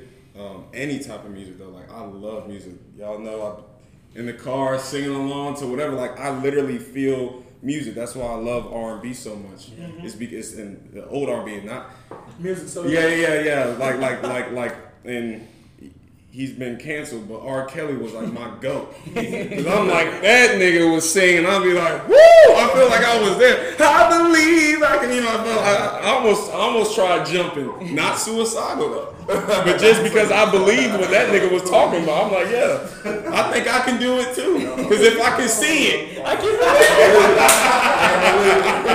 but you, so so so like uh, music to me is spiritual and stuff. Like I really be feeling it. Like that's why I even love the the old J Cole and stuff like that. I'm like nigga, I've never been from the hood, but I know what you talking about. I'm like I, I like like like I can feel it. Yeah. So um, for me, music of, of, of any kind, specifically if I feel like it's spiritual, like I'm going, if I feel like I'm under attack, Yeah. boy, I put on uh, Marvin Sapp. That nigga just start yelling at my ass. Yes. Uh, Yeah. He saw the bet, and I'm like, oh yeah, he's yeah, you know what I'm saying? Never would I like. Yes. See, sometimes when, when I feel under attack, I need someone to screw because that's what my coaches did. Yeah. Let's go, Alex. Let's go. Push, push. You know, like to me, that's like, like, like. So, That push. yeah. And then, and then, if if, if if I feel like worship, I'll do Donnie McClurkin. He's more Yeah, nice easy. little, yeah. Like it feel good. Yeah, yeah. So, so like to to to- to me, um, music in itself, like, but Right. deep music, the ones that I can feel. I don't, I don't care what it, Right, right. who it is singing Because about you're a passionate person. Yeah, you need I, that passion I love it, and then Yeah, it's like I release that through that song. Right. Like I mean, every single time someone close to me's died, I put a song on it. Right. Yeah. Literally, literally, like there's a song that I let that shit go to, Yeah. and Repeat. and and and, and it's like whenever I hear. It's a, it's a lot of them are R. Kelly. That's why I'm like, see, I can't delete that song. I don't care what that nigga did. I'm sorry. Look, look, this is therapy, nigga. so, so, so, um, you know, uh, so music's definitely number one for me. Another second one is uh, laughing. I, I Yeah. love to laugh. Me too. I love to joke around. I love to act stupid, ignorant. Wh- Whatever brings people joy. Like I love when I when, when when when I'm just being myself and I can see people like, oh, okay, this thing is cool. Okay, yeah, I'm gonna be. And every all of us are stupid inside, but it just takes that right person to unlock it. Where like this man's a fool, but if you see him most time, he's not. Aaron, he is a fool, but no one who knows that. Yo, sorry, Delro. Yes. Delroy. No one, no one knows him like that. But when you're like just goofy people, like you, you really see like, man, a lot of people are foolish, and especially I work with superintendents, principals, all that type of stuff. They be calling me nigga this, nigga that, and and and so people like, you taught the doctor care. Yeah, oh, yeah. It's I'm not saying her name. Yeah, edit, bleep that out. Yeah, okay. yeah, yeah. You you would talk to so and so like that? Yes. Uh, oh, do, do we keep it professional and everything like that too? Of course. But at the end of the day, my title don't make me. I am who I am, and I love the fact that whoever it is, like if you if you invite me, we gonna act stupid. Yeah. We, we gonna have a good time. Yes.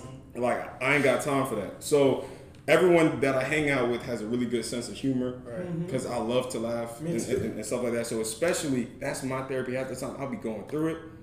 Let me hit this nigga up because he what's up now? So, so, so, so, sound like Tommy. You know what I'm saying? Like hey, hey what, what, what's happening? And it's, we just start laughing. Next thing I know, I don't even care. Yeah. By the time I hang up the phone with with, with a trip, Yeah. we didn't we, we done did so many jokes and stuff that now I'm like, bro, that's just nothing Right, right, right. laughing really like it, it i mean love Release. Medicine. Medicine. it, it and, and, and, and, and to me there's no nothing like that real genuine laugh and like really enjoying someone's company it like erases all the bullshit out of the day whenever i go home my girl knows like hey oh well here comes the comedian i come in jugging you know like dancing and shit like that because and i could have went through hell Right. but hey we gonna turn the fuck up when i come to the house like yeah, yeah, Yeah. and, you know, like you gonna love me today, because you know, I, so like to me, music, um, that people know, I, I love robes. Yeah.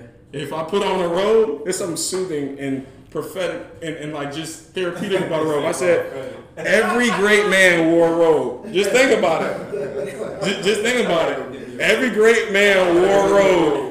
So, I you, I mean, it's a must. There's something about it because it's like you're naked, but you have clothes on. Right. So you feel free, but you know, it's amazing. Bones is like, what the fuck is this nigga talking No, no, no, listen, no, no, no, no, no, no. Bones is like, nigga, I'm gonna get me a robe right when I get out. I'm thinking about my robe right now. Yeah. it's powerful, and no one ever be like, like, like, no one put me on it until I went to like a fancy hotel. I'm like, oh shit, they got a robe in this bit, and and, and I came out of it naked, and I just put it on, and I was like.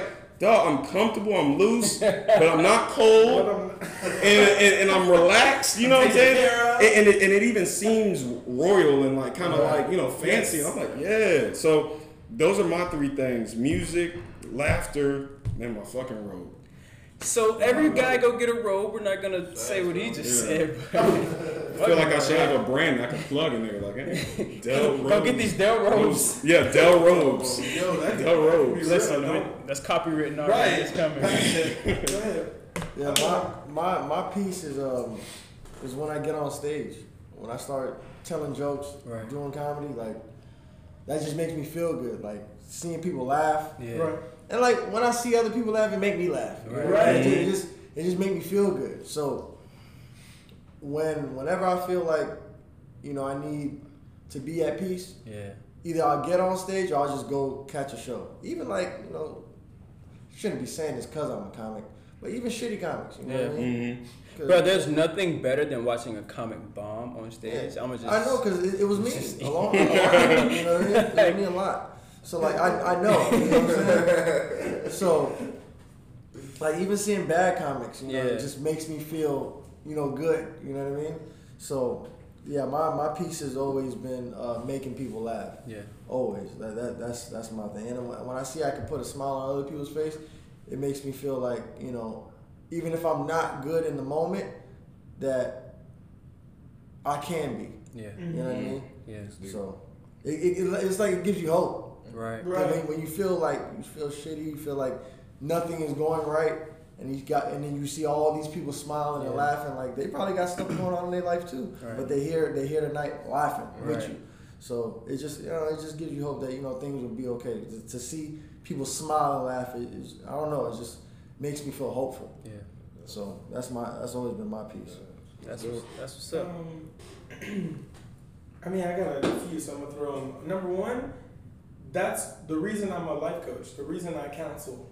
Like as much as I, a lot of times I'm like, yo, I wish people would like stop calling me. But when it is somebody and I know I can help them, like I did it this morning. I brushed my teeth. Somebody called like, yo, I don't mean to bother you, but. And, and it just felt good that they, they felt safe. I felt good that I could be safe for somebody. And then just to hear it and say, as much as you think it's a problem, it's really not. Like, don't look at it as a problem. Just look at it as something I need to do. So, I, helping, using my gift, using your gift, doing what you do, you, you find confidence in like, okay, I'm good at something. Right. This is what I'm good at. Yeah, sometimes it'd be like, uh, but sometimes it's like, yo, this is what this is how I play. Um, I would say another for me, water. Um, I don't know if it's because I'm an Aquarius or whatever, but water. I can see water. They'll know. They're like, yo, where you at? I'm at the pool. I'm right out there. They on the fourth floor, but I'm I'm around here. I'm either sitting looking at it. It just helped me mellow, or I'm in it, just in the water, just bouncing, or I'm under the water, like. And they're like, this fish, and I'm like, This fish. but like it, I just it just helps me be serene. I just find peace there. Um, even I would say, like sometimes I'll just go for a walk, just to go breathe. Like you mentioned, going in a circle, just really just to be away and just out and just free a little bit. Sometimes we could be tied down at work or in the house, and like I need to just go break away real quick and just go check on me. Um, and my last thing would really be talking to myself. I think we like everybody. Everybody who talks to themselves is just supposed to be crazy. But when I'm just by myself and I'm like, dang, like whatever it is, like, whoa, I wish it wasn't like that, or whatever. Just saying like as much as people come to me to talk about it, is really releasing. So I do the same thing. Hey, dang, I do that too. like I just talked to myself, and they say you're crazy, but no, like I'm the one that's saying enough for somebody else because I done already. I'm in the shower talking, and after I talk to myself, now I'm praying. That's why I go in the bathroom, and and then I start crying. I was going to say crying, As mm-hmm. much as we don't want to, you be so full and like, yo, it's my mama. You mad at your mom? Didn't we do that one day? We out here just mad, like, mom, come on, you supposed to be mom. But then it's like after you done said it, nah, I felt good that morning after I was like, bro, me too, my mom. And then we're like, you just handle it. Yeah. Now that I done complained about it, I done, I'd be in the shower like crying. They'd be like, you good? Yeah, just let me, it's me and God.